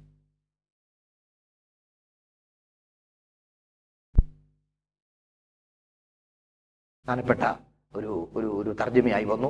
വായിക്കാൻ നല്ല പോയറ്റിക്കാണ് കാവ്യാത്മകമാണ്. അത് വായിച്ച് വായിച്ച് മനസ്സിലങ്ങ് പതിഞ്ഞത്. അതാണ് നമ്മൾ അറിയാമല്ലോ ദായ് ദാൻ ദാവ് ഇങ്ങനെയൊക്കെയുള്ള വാക്കുകളാണ് അവിടെ ഉപയോഗിച്ചത് പഴയ രൂപമാണ് ഇംഗ്ലീഷിന്റെ പഴയ രൂപമാണ് അതിൽ അർത്ഥത്തിന്റെ കൃത്യത പലയിടത്തും നഷ്ടമായി. കേൾക്കുന്നുണ്ടോ എല്ലാവരും? അർത്ഥത്തിന്റെ കൃത്യത പലയിടത്തും നഷ്ടമായി. അതുകൊണ്ടാണ് പിന്നെ പല തർജമകൾ കാലാന്തരങ്ങളിൽ ഉണ്ടായി. അങ്ങനെ ഉണ്ടായതിൽ ഏറ്റവും നല്ല ഒരു തർജമയാണ് new international version N I V എന്നൊരു തർജിമ ഉണ്ടായി. ആയിരത്തി തൊള്ളായിരത്തി എഴുപത്തി എട്ടിലാണ് അത് പ്രസിദ്ധപ്പെടുത്തിയത്. ന്യൂ ഇന്റർനാഷണൽ വേർഷൻ അതുകൊണ്ട് വേദപുസ്തകം പഠിക്കാൻ നിങ്ങൾ താല്പര്യപ്പെടുന്നെങ്കിൽ ധ്യാനത്തിന് വായിക്കാനാണെങ്കിൽ ഓതറൈസ് വേർഷൻ മതി. ധ്യാനിച്ച് വായിക്കാൻ. മനസ്സിൽ വായിച്ച് പതിഞ്ഞ ഭാഷയാണ്. അതാ ഇഷ്ടമെങ്കിൽ വായിച്ചോ കുഴപ്പമില്ല. അത് ധ്യാനിക്കാൻ അത് നല്ലതാ. പക്ഷേ ആഴമായി പുസ്തകത്തിന്റെ ആ റിയൽ മീനിങ് ഉൾക്കൊണ്ട് പഠിക്കാൻ നിങ്ങൾ താല്പര്യപ്പെടുമ്പോൾ എൻ ഐ വി എടുത്തോണം കേട്ടോ. സ്തോത്രം. എൻ ഐ വിയിൽ കുറച്ചുകൂടെ കൃത്യമായിട്ടുണ്ട്. അവർ താഴെ ഫുഡ് നോട്ടായിട്ടും ഒക്കെ കൊടുത്തിട്ടുണ്ട്. പക്ഷെ മലയാളം തർജമ കണ്ടില്ലേ? യേശു ക്രിസ്തുവിനായി സൂക്ഷിക്കപ്പെട്ടു. സമയം പോകുന്നു ഞാൻ മുമ്പോട്ട് നോക്കോട്ടെ അപ്പോൾ യേശു ക്രിസ്തുവിനായി സൂക്ഷിക്കപ്പെട്ടു എന്ന് പറയുമ്പോൾ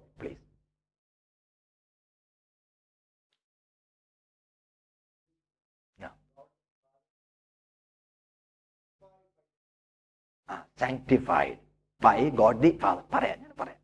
ഇപ്പൊ പറഞ്ഞു തുടങ്ങിയതേ ഉള്ളല്ലോ താഴെ വരുന്നുണ്ട്. വിളിക്കപ്പെട്ടവരെന്നുള്ളത് അതിനകത്ത്. Listen see what is meant by sanctified എന്താണ് ഈ സാങ്ക്ടിഫൈഡ് എന്ന് പറയുമ്പോൾ? പ്രിയപ്പെട്ടവര് sanctified sanctified means set apart set apart set apart ഒരു കാര്യത്തിനായി മാത്രം മാറ്റിവെച്ചിരിക്കുന്നതെന്ന്? മാറ്റിവെച്ചിരിക്കുന്നത്. നമ്മൾ ഞാൻ ഇവിടെ പറയുന്നത് മൂലകൃതിയിൽ ഉദ്ദേശിക്കപ്പെട്ട അർത്ഥമാക്കപ്പെട്ടിരിക്കുന്ന അർത്ഥത്തിനാണ് ഞാനിവിടെ ഊന്നൽ കൊടുക്കുന്നത്. മനസ്സിലായല്ലോ? പല തർജമകൾ ഉണ്ടായിരിക്കും ഇപ്പൊ നമ്മുടെ മലയാളത്തിലാണെങ്കിലും ഈ അങ്ങും ഇങ്ങും ഓരോ അക്ഷരം മാറ്റിയിട്ട് പുതിയ വേർഷൻസ് ഉണ്ടാക്കുന്നു. അത് കച്ചവട കണ്ണോടെ ചെയ്താൽ അത് സങ്കടമാണ് വില കുറഞ്ഞ് തീരെ വില കുറച്ച് വേദോത്സവം ഇഷ്ടംപോലെ അടിച്ചു കൊടുക്കുന്നതിന് ഞാൻ വളരെ സന്തോഷിക്കും. പക്ഷെ അതിനകത്ത് തിരുത്തുകൾ ഭാഷ ഒന്നുകൂടി ശുദ്ധീകരിക്കാനുള്ളതാണെങ്കിൽ വെൽ ആൻഡ് ഗുഡ് അക്ഷര തെറ്റ് വല്ലതും തിരുത്താനാണെങ്കിൽ സന്തോഷം. പക്ഷേ ആശയം തെറ്റുന്ന പോലെ ചില ഭാഗങ്ങളിൽ വരുന്നുണ്ട്. അത് ഒഴിവാക്കപ്പെടണം. പ്രിയപ്പെട്ടവർ ഞാൻ ഇവിടെ പറയുമ്പോൾ സ്നേഹിക്കപ്പെട്ടു എന്ന് തന്നെയാണ് മൂലാകൃതിയിൽ വരുന്നത്. എന്തുകൊണ്ടാണ്? ഞാൻ ഇത് മൂന്നും കൂടെ ചേർത്ത് പറയാം. മുമ്പോട്ട് വരട്ടെ. അപ്പോൾ യേശുക്രിസ്തുവിനായി സൂക്ഷിക്കപ്പെട്ടു എന്ന് പറയുമ്പോൾ യോഹന്നാന്റെ സുവിശേഷം പതിനേഴാം അധ്യായം പതിനൊന്നാം വാക്യത്തിൽ. തുടക്കത്തിലെ ഇത്രയും വിശദമായിട്ട് പോകാൻ നേരമുള്ളൂ. അതുകൊണ്ട് ഞാൻ ആദ്യം ഇച്ചിരി ഒരു വിശദമായിട്ട് പറഞ്ഞു പോകാം. അവിടെ കർത്താവ് പ്രാർത്ഥിക്കുന്ന കർത്താവിന്റെ മഹാപുരോഹിത പ്രാർത്ഥന. ഒന്ന് ഒന്ന് വായിച്ചേ. യോഹനൻ പതിനേഴിന്റെ പതിനൊന്ന് ഒന്ന് വായിച്ചാട്ടെ. കർത്താവിന്റെ മഹാപുരോഹിത പ്രാർത്ഥന. യോ John's gospel chapter seventeen verse eleven quick ആ ഇത്ര സമയം ആ. ആ. ആ.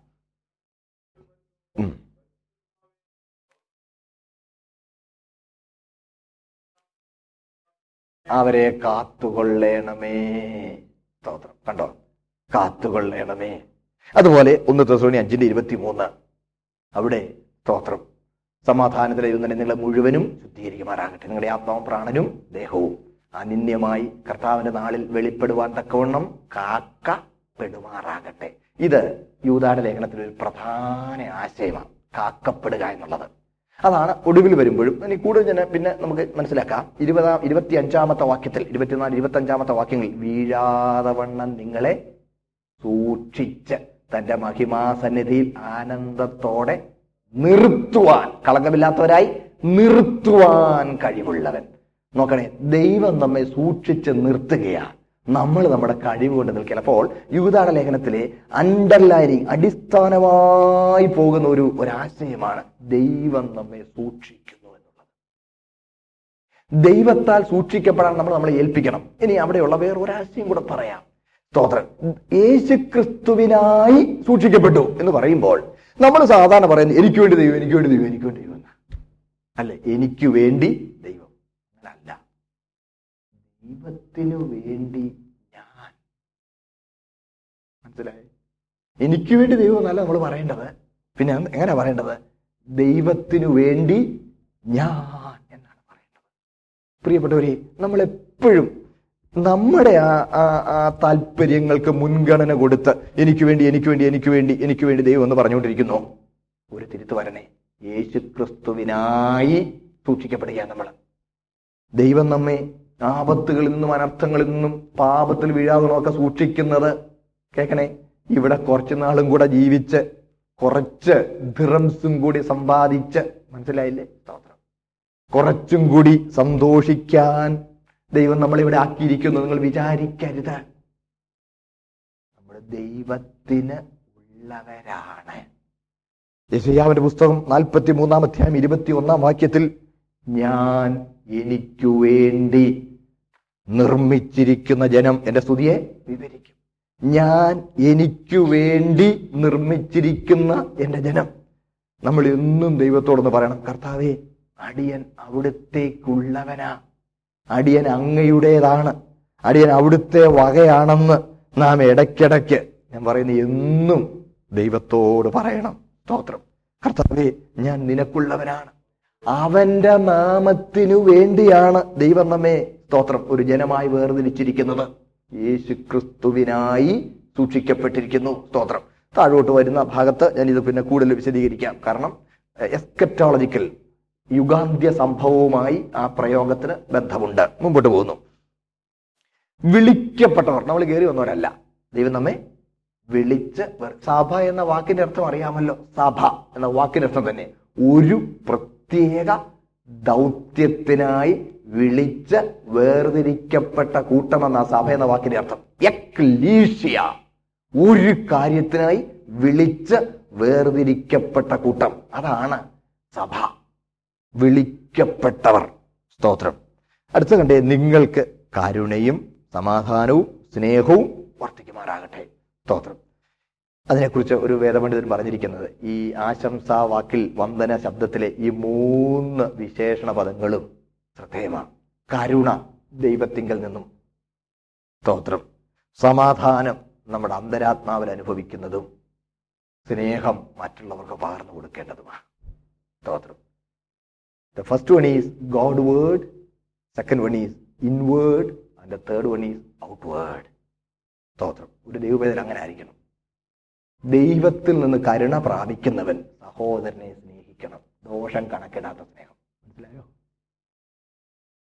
സ്തോത്രം അങ്ങനെയുള്ളവന് ഇൻവേർഡ് പീസ് ഉണ്ട്. ഉള്ളിൽ സമാധാനമുണ്ട്. സ്തോത്രം.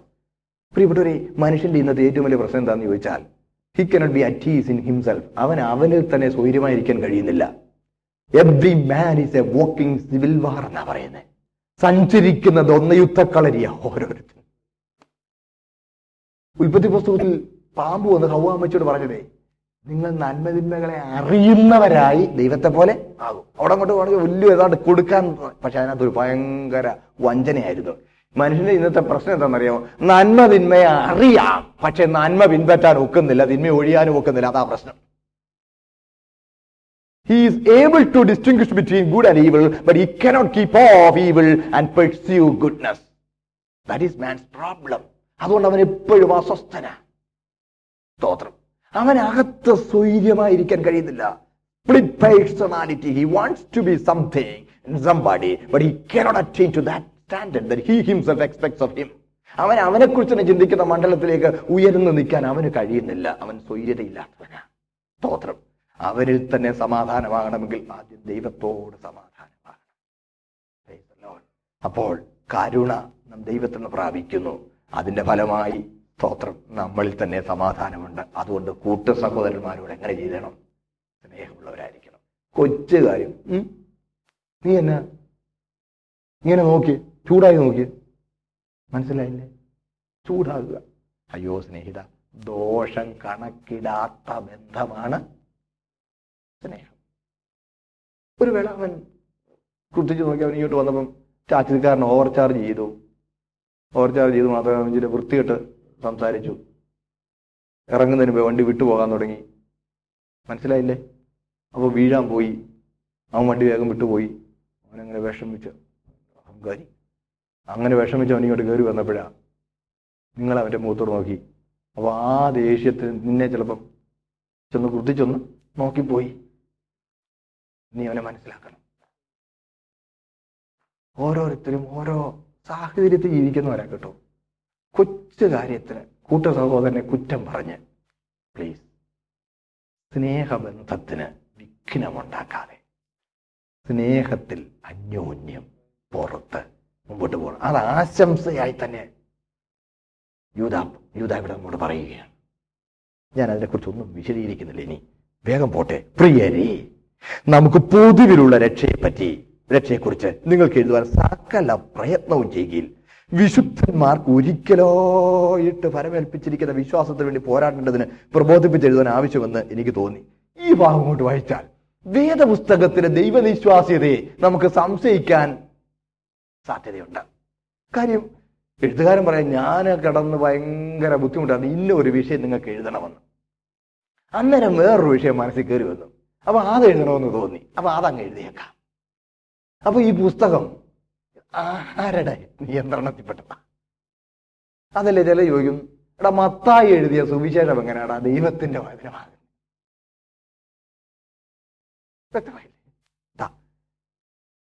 ഇവിടെയാണ് ദൈവത്തിന്റെ പരിശുദ്ധാത്മാവ് ഒരുവനെ എങ്ങനെ ഉപയോഗിക്കുന്നു എന്നുള്ളത് നമ്മൾ അറിയേണ്ടത്. പരിശുദ്ധാത്മാവ് നമ്മളെ അഭിഷേകം ചെയ്യുകയാണ് ബാധിക്കുകയല്ല ദൈവാത്മ നിയോഗം പ്രാപിച്ച് സംസാരിച്ചതാ തിരുവേദനം. പരിശുദ്ധാത്മ ഒരിക്കലും ഒരുത്തനെ ഒരു റോബോ ഒരു റോബോട്ടായിട്ട് ഒരു യന്ത്ര മനുഷ്യനെ പോലെ ബോധം കെടുത്തിയിട്ട് അവനെ കൊണ്ട് എഴുതിക്കുകയല്ല. മനസ്സിലാകുന്നുണ്ട് അവന്റെ വ്യക്തിത്വത്തെ ആദരിക്കും അഭിഷേകം എന്ന് പറയുന്ന അതാ. ബാധിക്കുക എന്ന് പറഞ്ഞാൽ വ്യക്തി സ്വാതന്ത്ര്യത്തിന് പിന്നെ അവിടെ യാതൊരു പ്ലേയും ഇല്ല അങ്ങ് കയറുക പ്രിയപ്പെട്ടവരെ വ്യക്തി സ്വാതന്ത്ര്യത്തെ ഹനിക്കുന്ന നിലയിലല്ല അഭിഷേകം എന്ന് പറയുന്നത്. അഭിഷേകത്തിൽ നമ്മുടെ ആളത്വം ആദരിക്കപ്പെടുന്നു. സ്തോത്രം. അതുകൊണ്ട് പരിശുദ്ധാത്മാരെയും ബോധമില്ലാത്തവരാക്കുകയില്ല. ബോധം കെടുത്തുകയില്ല. പരിശുദ്ധാത്മാവ് മേക്കിട്ട് കയറുകയില്ല വ്യക്തി സ്വാതന്ത്ര്യത്തെ ആദരിക്കുന്നു. ആർക്കേലും വിശദീകരണം വേണമെങ്കിൽ ഈ വിഷയം ശരിക്കും നമുക്ക് ചർച്ച ചെയ്യാൻ എനിക്ക് വലിയ സന്തോഷമേ ഉള്ളൂ സ്തോത്രം. നമുക്ക് പിന്നെ വിശദമായി സംസാരിക്കാൻ നിങ്ങൾക്ക് താല്പര്യമെങ്കിൽ എനിക്ക് സന്തോഷമേ ഉള്ളൂ. അതിനെക്കുറിച്ച് ഞാൻ കൂടുതൽ പറയുന്നില്ല. ഇനി വിശുദ്ധ തിരുവെഴുത്ത് ദൈവത്തിന്റെ വചനമാണെന്നും പരിശുദ്ധ നിവേശിതമായ ഗാഡ് ഇൻസ്പയർഡ് വേർഡ് ആണെന്ന് പറയുമ്പോൾ അത് എഴുതി എഴുത്തുകാരൻ യന്ത്രമനുഷ്യനെ പോലെ ഇരുന്ന് കുറിച്ചു എന്നല്ല എന്നുള്ളത് നമ്മൾ മനസ്സിലാക്കിക്കൊള്ളണം. യാതൊരാത്മിക ശുശ്രൂഷയും പരിശുദ്ധാത്മാവ് വ്യക്തിത്വത്തെ ഹനിച്ചിട്ട് ഇവനെ കൊണ്ട് ബലാത്കാരേണ ചെയ്യിക്കുന്നതല്ല. ആത്മിക ശുശ്രൂഷ ചെയ്യുന്ന ശുശ്രൂഷകൻ എന്താ ചെയ്യുന്നതെന്ന് അവന് നല്ല ബോധമുണ്ട്. ദേഷ്യന്മാരല്ല. ഇച്ചിരി അടുത്ത് വന്നൊരു കാര്യം പറഞ്ഞോട്ടെ. പതിനേഴ് വയസ്സുള്ള ഒരു പെങ്കൊച്ച് എഴുപത് വയസ്സുള്ള ഒരു അമ്മച്ചിയെ മകളെ എന്ന് വിളിച്ച് പ്രവചിക്കുമ്പോൾ അതിനകത്ത് എന്തോ തകരാറുണ്ട്. പന്ത്രണ്ട് വയസ്സുള്ള ഒരു കുഞ്ഞ് എൺപത് വയസ്സുള്ള അപ്പച്ചനെ മകനേ എന്ന് വിളിച്ച് പ്രവചിക്കുമ്പോൾ ദാറ്റ്സ് നോട്ട് ബിബ്ലിക്കൽ ഞാൻ ഒരിക്കലും ഒരു കുഞ്ഞിനോട് ചോദിച്ചു, "എടാ മോനെ ഇങ്ങോട്ട് നീ എന്നതാ അവൻ ഞങ്ങളെ പരിശുദ്ധാത്മാവ് നല്ല കാര്യം മോനെ കർത്താവ് നീ ഉപയോഗിക്കുന്നു സന്തോഷം. പക്ഷെ നീ എന്തോ ചെയ്യില്ലെന്ന് അറിയാമായിരുന്നല്ലോ? അറിയാമായിരുന്നു. നീ ആ അപ്പച്ചനോടല്ലേ സംസാദേ അപ്പച്ചനോട് നീ എന്തോ പറഞ്ഞത്? എന്റെ അപ്പച്ചനെ വിളിച്ചത്? അപ്പൊ അവനൊരു ചെറിയ പരുങ്ങൽ എന്നാ ഞാൻ പറയാം മോനെ മോനെ എന്നാ വിളിച്ചത്? അപ്പച്ചനെ എന്തോ വിളിച്ചത്? മോനെ. ഞാൻ ചോദിച്ചു മോന് ബോധമില്ലായിരുന്നു അന്നേരം. അയ്യോ പിന്നെ ഉണ്ടായിരുന്നു. പിന്നെ പരിശുദ്ധ നാക്ക് പിടിച്ച് മോഹനെ എന്ന് പറയാൻ ഇങ്ങനെ വളക്കിയായിരുന്നോ അല്ലായിരുന്നു. പിന്നെ പിന്നെ നീ എന്നെ അങ്ങനെ കാണിച്ചേ? പാവം കുഞ്ഞ് അവൻ പറഞ്ഞത് ഞങ്ങളെ എല്ലാരും അങ്ങനെ. ഞാനും എന്റെ മോനെ അങ്ങനെ ചെയ്യണ്ട. എല്ലാരും ചെയ്യുന്ന നീ ചെയ്യണ്ട. എല്ലാരും എന്റെ കൂടെ ഉണ്ടോ? ഇങ്ങനൊക്കെ പരിപാടി നടക്കുമ്പോൾ ഓരോരുത്തന് തനിക്ക് ബോധിച്ച പോലെ പോവുക. ചിലർ പറയുന്നു എന്നെ നാക്ക് ഇങ്ങനെ ആ അങ്ങനെ അങ്ങ് കൊണ്ടുപോയി എന്ന് അങ്ങനെ പറയാൻ കൊണ്ടുപോയി ആരാണ്ട് പറയുന്നു മറുഭാഷ പറയുമ്പം അന്യഭാഷ പറയുമ്പോൾ അവന്റെ അഡ്രസ്സാ ഞാൻ പറഞ്ഞത്. കുറച്ച് ചില കേസുകളിൽ പിടിച്ചിട്ടുണ്ട് അഡ്രസ്സ് കൊണ്ട് കൊടുത്തയച്ച എഴുത്തിൽ നിന്ന് ഫോൺ നമ്പറും ഇത് കണ്ടുപിടിച്ചയച്ച് പറഞ്ഞെന്നു. പരിശുദ്ധമ അങ്ങനെയൊന്നും ചെയ്യല അന്യഭാഷ പറയുമ്പം മനസ്സിലാവുന്നുണ്ടോ? അന്യഭാഷ പറയുമ്പം പറയുന്നവന്റെ പേരും അഡ്രസ്സുമാണ് ഞാൻ അന്യഭാഷയായിട്ട് പറഞ്ഞതെന്ന് പരിശുദ്ധാത്മ അങ്ങനൊന്നും ചെയ്യില്ല. വേദപുസ്തകത്തിൽ ഇല്ല അത്. പരിശുദ്ധാത്മാ പുസ്തകത്തിന് പുറത്ത് പോവുകയുമില്ല. സമയം കുറവാണ്. വേഗം പറയുമ്പോൾ അവ്യക്തത ഉണ്ടായെങ്കിൽ വ്യക്തിപരമായി ചോദിക്കണം. നമ്മുടെ വ്യക്തിത്വത്തെ പരിശുദ്ധാത്മാവ് ആദരിക്കുന്നു. ആദരിക്കുന്നു. ഈ നാട്ടുകാരുടെ പുസ്തകം പോലല്ല വേദപുസ്തകം. ഈ നാട്ടുകാരുടെ പുസ്തകം ബോധം കെടുത്തിയിട്ട് എഴുതിയതാ. നൊരഞ്ഞു പറഞ്ഞു വന്ന്. ബാധ കയറി കിടന്നു. ആ ബാധ വിട്ടു പോകുമ്പോൾ ഭയങ്കര തലവേദന. ഹെന്ന എന്ന മെഡിസിനൽ സൊല്യൂഷൻ കൊണ്ട് തല കഴുകി കഴുകി കഴുകി സുബോധത്തിൽ വരുമ്പോൾ അന്നേരം ഈ ബാധ കയറിയപ്പം ഓർമ്മയിൽ കേട്ടത് മുഴുവൻ ഓർക്കും പറഞ്ഞു കൊടുക്കും എഴുതിക്കും. അങ്ങനെ എഴുതിയതാ ഈ നാട്ടുകാരുടെ പുസ്തകം. പക്ഷെ വേദപുസ്തകം അങ്ങനെ എഴുതിയത് അല്ല. ശുശ്രൂഷകന് ശുശ്രൂഷയിൽ ഒരു പങ്കുണ്ട്. വ്യക്തമായി വിശ്വസിക്കട്ടെ. അതുകൊണ്ടാണ് വിശുദ്ധ തിരുവഴുത്തിൽ ഒരു മാനുഷിക ഘടകം ദൈവം അനുവദിച്ചിട്ടുണ്ട്. ഒന്നുകൂടെ പറയാം. വിശുദ്ധ തിരുവഴുത്തിൽ ഒരു മാനുഷിക ഘടകം ദൈവം അനുവദിച്ചിട്ടുണ്ട്. അതിന് പറയുന്നത് പാത്രച്ചുവ എന്നാണ് വേദപുസ്തകത്തിൽ തിയോളജിയിൽ പറയുന്നത്. പാത്രച്ചുവ എന്ന് പറഞ്ഞാൽ എന്താ പറയാ? ഒരു ഉറവിൽ നിന്ന് വെള്ളം. ഒരു മൺകുടത്തിൽ എടുത്തു ഒരു ചെമ്പ് കുടത്തിലെടുത്തു ഒരു ഉറവിൽ നിന്ന് മൺകുടത്തിലും ചെമ്പ് കുടത്തിലും വെള്ളം എടുത്ത് കുറെ നേരം വെച്ചിരുന്നു. രണ്ട് പാത്രത്തിൽ നിന്നും ലേശം എടുത്ത് കുടിച്ചപ്പോൾ കുറെ നേരം കഴിഞ്ഞ് ലേശം എടുത്ത് കുടിച്ചപ്പോൾ മൺകുടത്തിൽ എടുത്ത വെള്ളത്തിന് ഒരു രുചി ചെമ്പ് കുടത്തിൽ എടുത്ത വെള്ളത്തിന് വേറൊരു രുചി.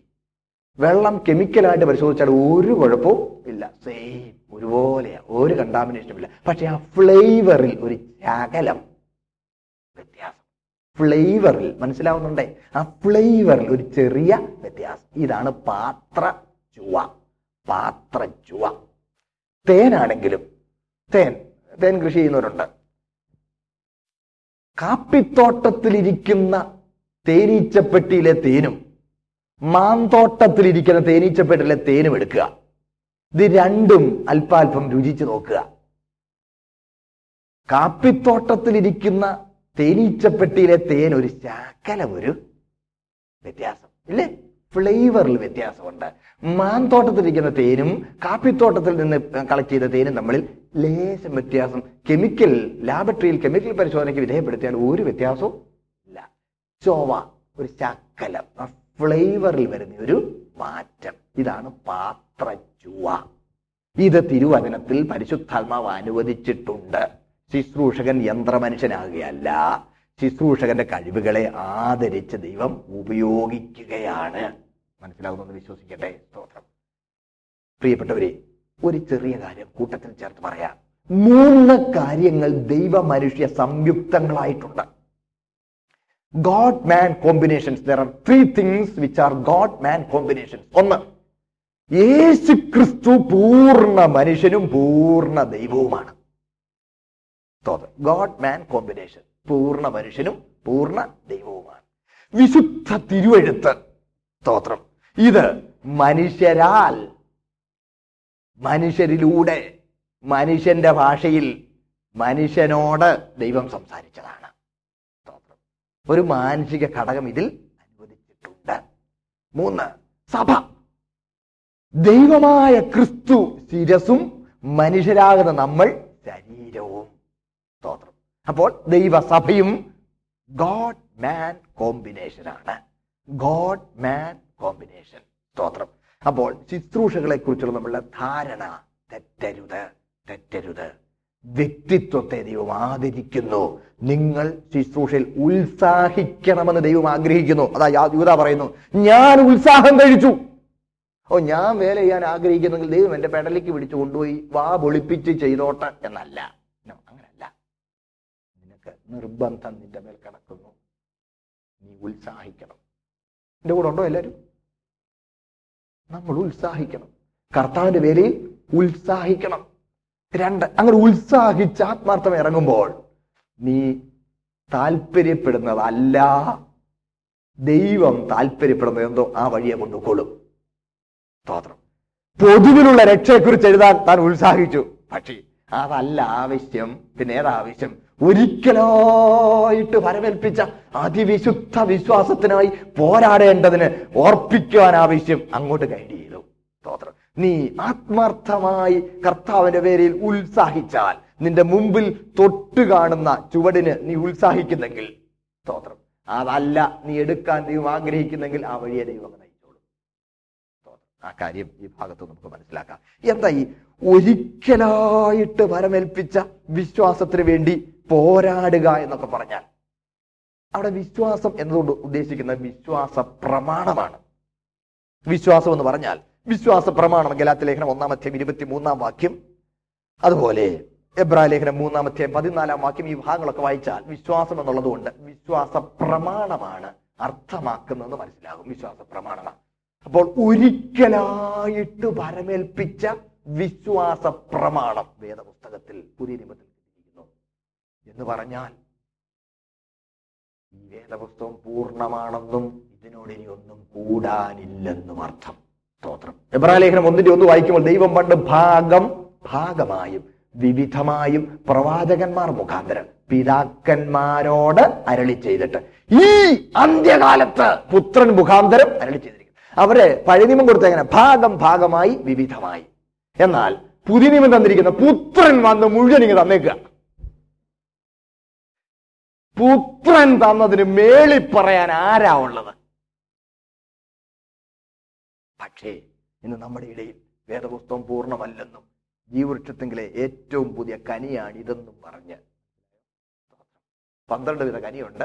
ഏറ്റവും പുതിയ കനിയായതെന്നും പറഞ്ഞ് പുതിയ പരിപാടികൾ പരിശുദ്ധാത്മാവിന്റെ ശുശ്രൂഷ എന്ന നിലയിൽ സഭയിൽ അവതരിപ്പിക്കുന്നതിനെതിരെ ജാഗ്രത പാലിച്ചു കൊള്ളണം സ്തോത്രം മനസ്സിലായെന്ന് വിശ്വസിക്കട്ടെ ദൈവ വചനത്തിലുണ്ടോ നോക്കണം. വചനത്തിന് പുറത്ത് ഒരിക്കലും അപ്പോൾ ഭാഗം ഭാഗമായും വിവിധമായുമാണ് പഴയ നിയമത്തിൽ കൊടുത്തിരുന്നത്. പുതിയ നിയമത്തിൽ പുത്രൻ മുഖാന്തരം മുഴുവനും തന്നിരിക്കുക. നൂറ്റി നാൽപ്പത്തി ഏഴാം സങ്കീർത്തനത്തിൽ ഇതിനൊരു സാദൃശ്യം നമുക്ക് കാണാം. നോക്കണേ അതിന്റെ പതിനഞ്ചാമത്തെ വാക്യം മുതൽ വായിക്കുമ്പോൾ അവൻ തന്റെ ആജ്ഞ ഭൂമിയിലേക്ക് അയക്കുന്നു അവന്റെ വചനം അതിവേഗം ഓടുന്നു. അവൻ പഞ്ഞി പോലെ മഞ്ഞു പെയ്യിക്കുന്നു. ചാരം പോലെ നീഹാരം വിതറുന്നു. അവൻ നീർക്കട്ട കഷണം കഷണമായി എറിയുന്നു. അവനെ കുളിർ സഹിച്ചു നിൽക്കുന്നവനാർ അവൻ തന്റെ വചനം അയച്ച് അവയെ ഉരുക്കുന്നു. കാറ്റ് അടുപ്പിച്ചു വെള്ളത്തെ ഒഴുക്കുന്നു. ഇവിടെ ഈ ഭാഗം ഭാഗമായി പഴയ നിയമ പ്രമാണങ്ങൾ കൊടുത്തതും പുത്രൻ മുഖാന്തരം അത് പൂർണമായി നിവർത്തിക്കപ്പെട്ടതുമായ സത്യം വ്യംഗ്യ ഭാഷയിൽ പറഞ്ഞിരിക്കുകയാണ്. നമ്മൾ ഈ ഭാഗം കൊണ്ട് വായിച്ചാൽ ദൈവം മനുഷ്യനോട് ദൈവം ഹിമാലയത്തിന് മുകളിലോട്ട് കയറി ആദ്യം പഞ്ഞു പോലെ മഞ്ഞ് പെയ്ച്ചു ഏഹ് തേങ്ങാപ്പീര തൂരി തുരുവി ഉരു വാരി വിതറുന്ന പോലെ ഇങ്ങനെ മഞ്ഞ് വീഴുന്നു. എന്നിട്ട് ദൈവം ചോദിക്കും മനുഷ്യ ഈ കുളിര് സഹിക്കാവുന്ന നോക്കി ആ മനുഷ്യൻ വ്യായാമം ചെയ്തു ഓ ഇതൊക്കെ ഞാൻ സഹിച്ചോളാം. ഇച്ചിരി കഴിഞ്ഞപ്പോ അതിന്റെ കട്ടി ഒന്ന് കൂടി ചാരം പോലെ നീഹാരം വിതറാൻ തുടങ്ങി. എന്ന് പറഞ്ഞാൽ കട്ടിച്ചുള്ള കൂടി. ഓ വ്യായാമം ചെയ്തു. ആ ഇത് ഞാൻ സഹിച്ചോളാം പറഞ്ഞു. കുറച്ച് കഴിഞ്ഞപ്പോ നീർക്കട്ട കഷണം. മഞ്ഞ് കെട്ടി കഷണം കഷണം കട്ടി ഇത് ചുറ്റും വന്നങ്ങ് മൂടി മൂടിയപ്പോ എന്റെ നടുക്ക് വ്യായാമം ചെയ്ത് വ്യായാമം ചെയ്ത്. ഈ ഈ ഈ കുളിര് ഈ മഞ്ഞ മഞ്ഞൊന്നുരുക്കാൻ മനുഷ്യൻ പാടുപെടുക. പക്ഷേ ഈ മഞ്ഞുരുക്കാൻ കഴിയാതെ വിറങ്ങലിച്ച് മരവിച്ച് നടക്ക് നിൽക്കുക. ഇതാണ് ഭാഗം ഭാഗമായി വിവിധമായി ന്യായപ്രമാണം തന്നു. സ്തോത്രം. ആദ്യം പഞ്ഞു പോലെയുള്ള മഞ്ഞ് ഒരു ഭാഗം തന്നു. ആ ഞാൻ ഇതൊക്കെ ഏതാണ്ട് ചെയ്തോളാം എന്ന് പറഞ്ഞ് മനുഷ്യൻ ഇച്ചിരി അഭ്യാസം കാണിച്ചുകൊണ്ട് നിൽക്കുമ്പോൾ ഇച്ചിരി ചാരം പോലെ. ഇച്ചിരി കട്ടിയുള്ള ഉപദേശങ്ങൾ അങ്ങോട്ട് കൊടുക്കാൻ അതും അതിനു ഒടുവിൽ നോക്കണേ പ്രമാണങ്ങൾ ഭാഗം ഭാഗമായി ഇങ്ങോട്ട് വന്നപ്പോൾ അത് നിവർത്തിക്കാൻ കഴിയാതെ മനുഷ്യൻ വിറങ്ങലിച്ച് നിൽക്കുമ്പോൾ അടുത്ത ഭാഗം വലിയ സന്തോഷമുണ്ട്. അവൻ തന്റെ വചനമയച്ച് ഇവേ ഒരുക്കി. മനുഷ്യന് ഈ ന്യായപ്രമാണത്തിന്റെ വ്യവസ്ഥകൾ നിവർത്തിക്കാൻ കഴിയാതിരുന്നപ്പോൾ വചനം ജഡമായി.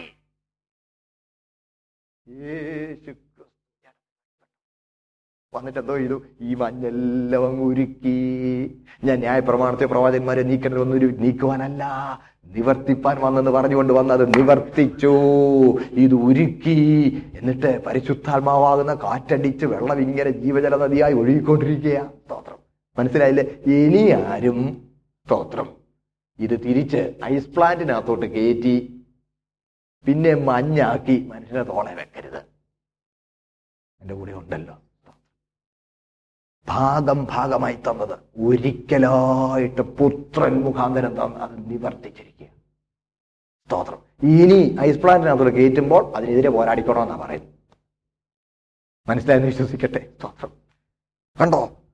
ഒരിക്കലായിട്ട് ഭരമേൽപ്പിച്ച വിശ്വാസത്തിന്. ഇരുപതാം വാക്യം വായിക്കുമ്പോൾ അതിവിശുദ്ധ വിശ്വാസം എന്നാ പറയുന്നത്.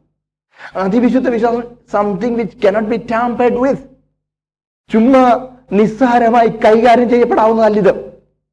ദൈവവചനം മുമ്പ് ഞാൻ പറഞ്ഞില്ലേ വാളെടുക്കുന്നതെല്ലാം വിളിച്ചു പാടുന്ന പോലെ തോന്നിയ പോലെ വ്യാഖ്യാനിക്കാനുള്ളതല്ല പരിശുദ്ധാത്മാവ് നൽകുന്ന സ്തോത്രം പ്രകാശത്തിൽ ദൈവവചനത്തെ വ്യാഖ്യാനിക്കണം.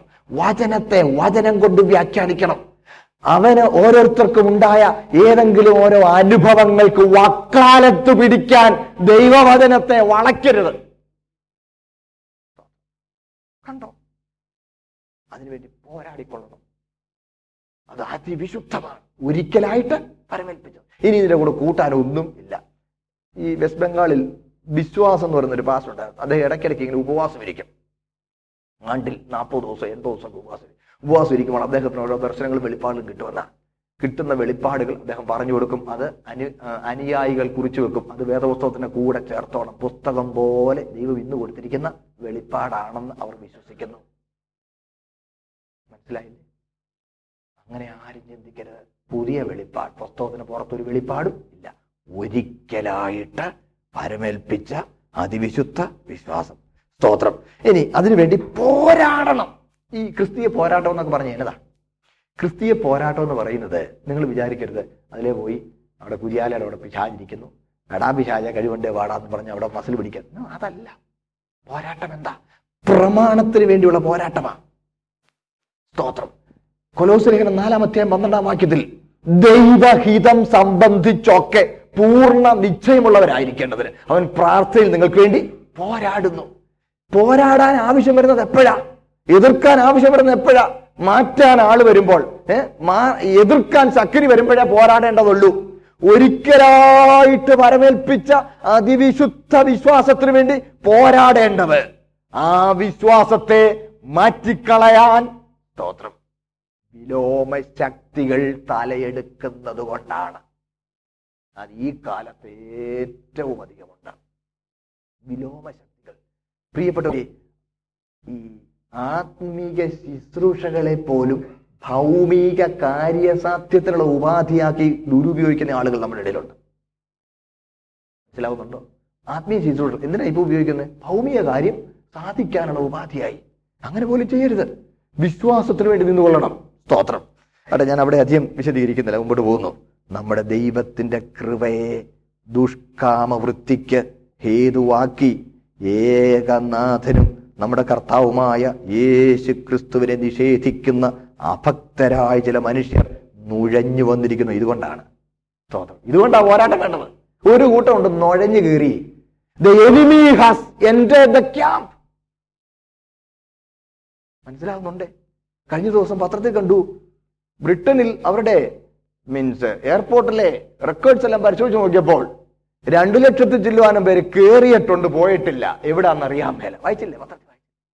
More than two lakhs have this the country see there is entry but there is no exit ശത്രുക്കൾ രാജ്യത്തിന്റെ സുരക്ഷിതത്വത്തെ തകർക്കാനുള്ള ശത്രുക്കൾ നുഴഞ്ഞു കയറിയിട്ടുണ്ട് നുഴഞ്ഞു കയറിയിട്ടുണ്ട് അതുകൊണ്ട് ജാഗ്രത മനസ്സിലായില്ലേ?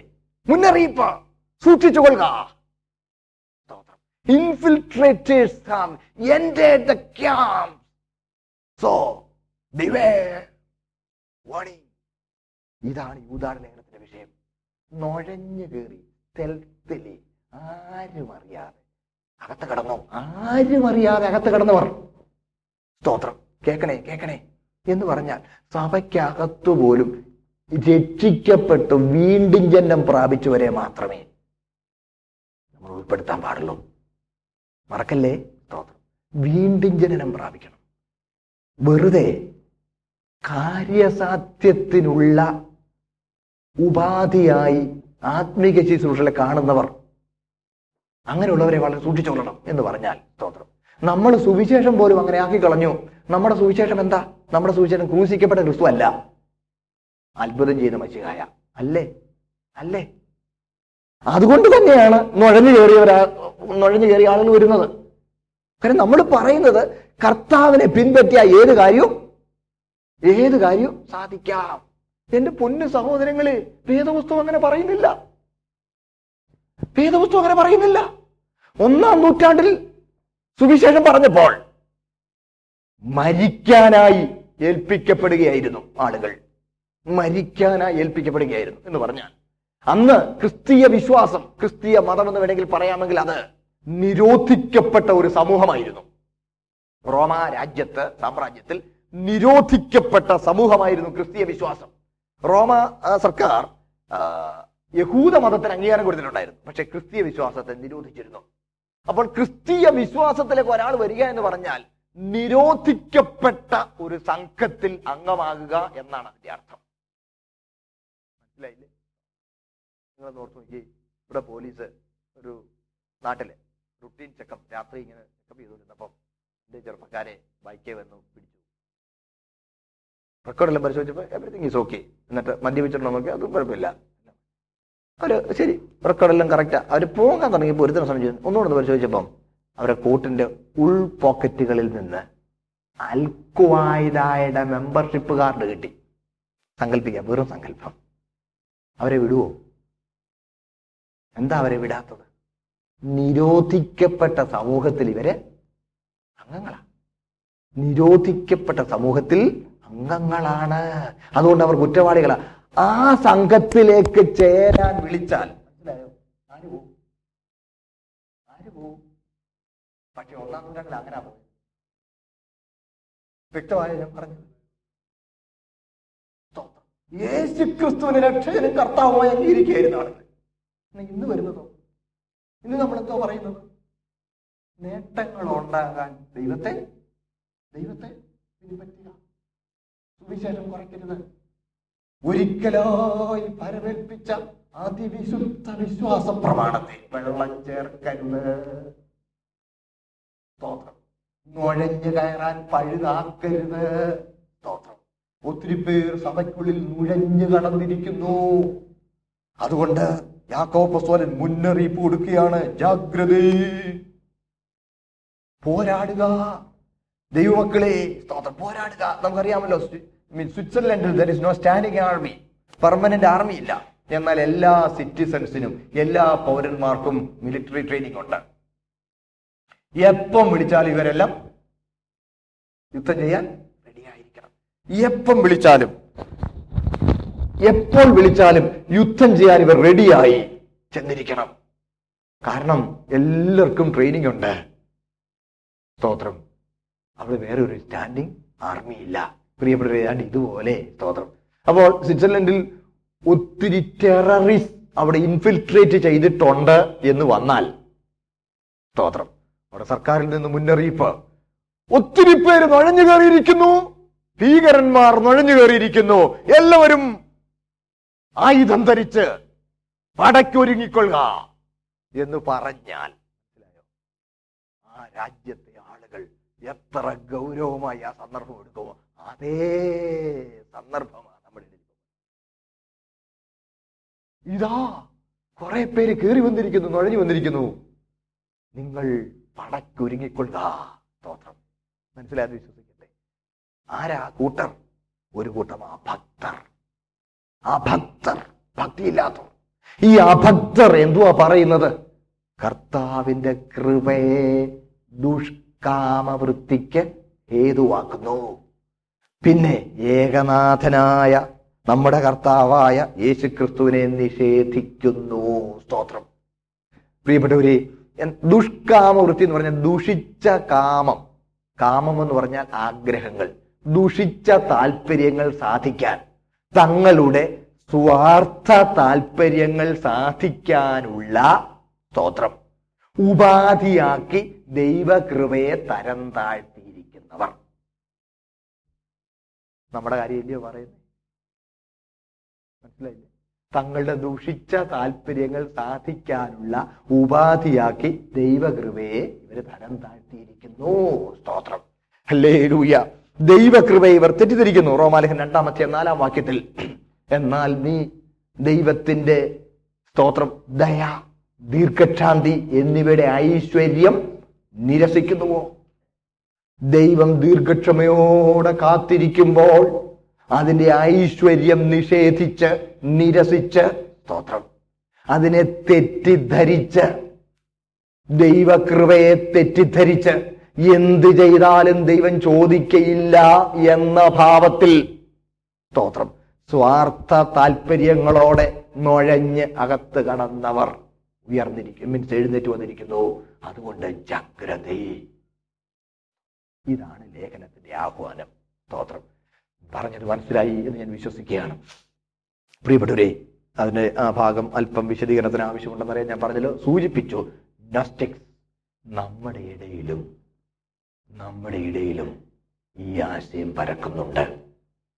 ശരീരം കൊണ്ട് ചെയ്യുന്നതൊന്നും തിന്മയല്ലെന്ന്. അകത്തേതേ ദൈവം നോക്കുന്നുള്ളൂ പുറത്തേത് ദൈവം ദൈവം നോക്കുന്നില്ല. ഇല്ല നമ്മുടെ ഇടയിൽ പറയുന്നവരെ?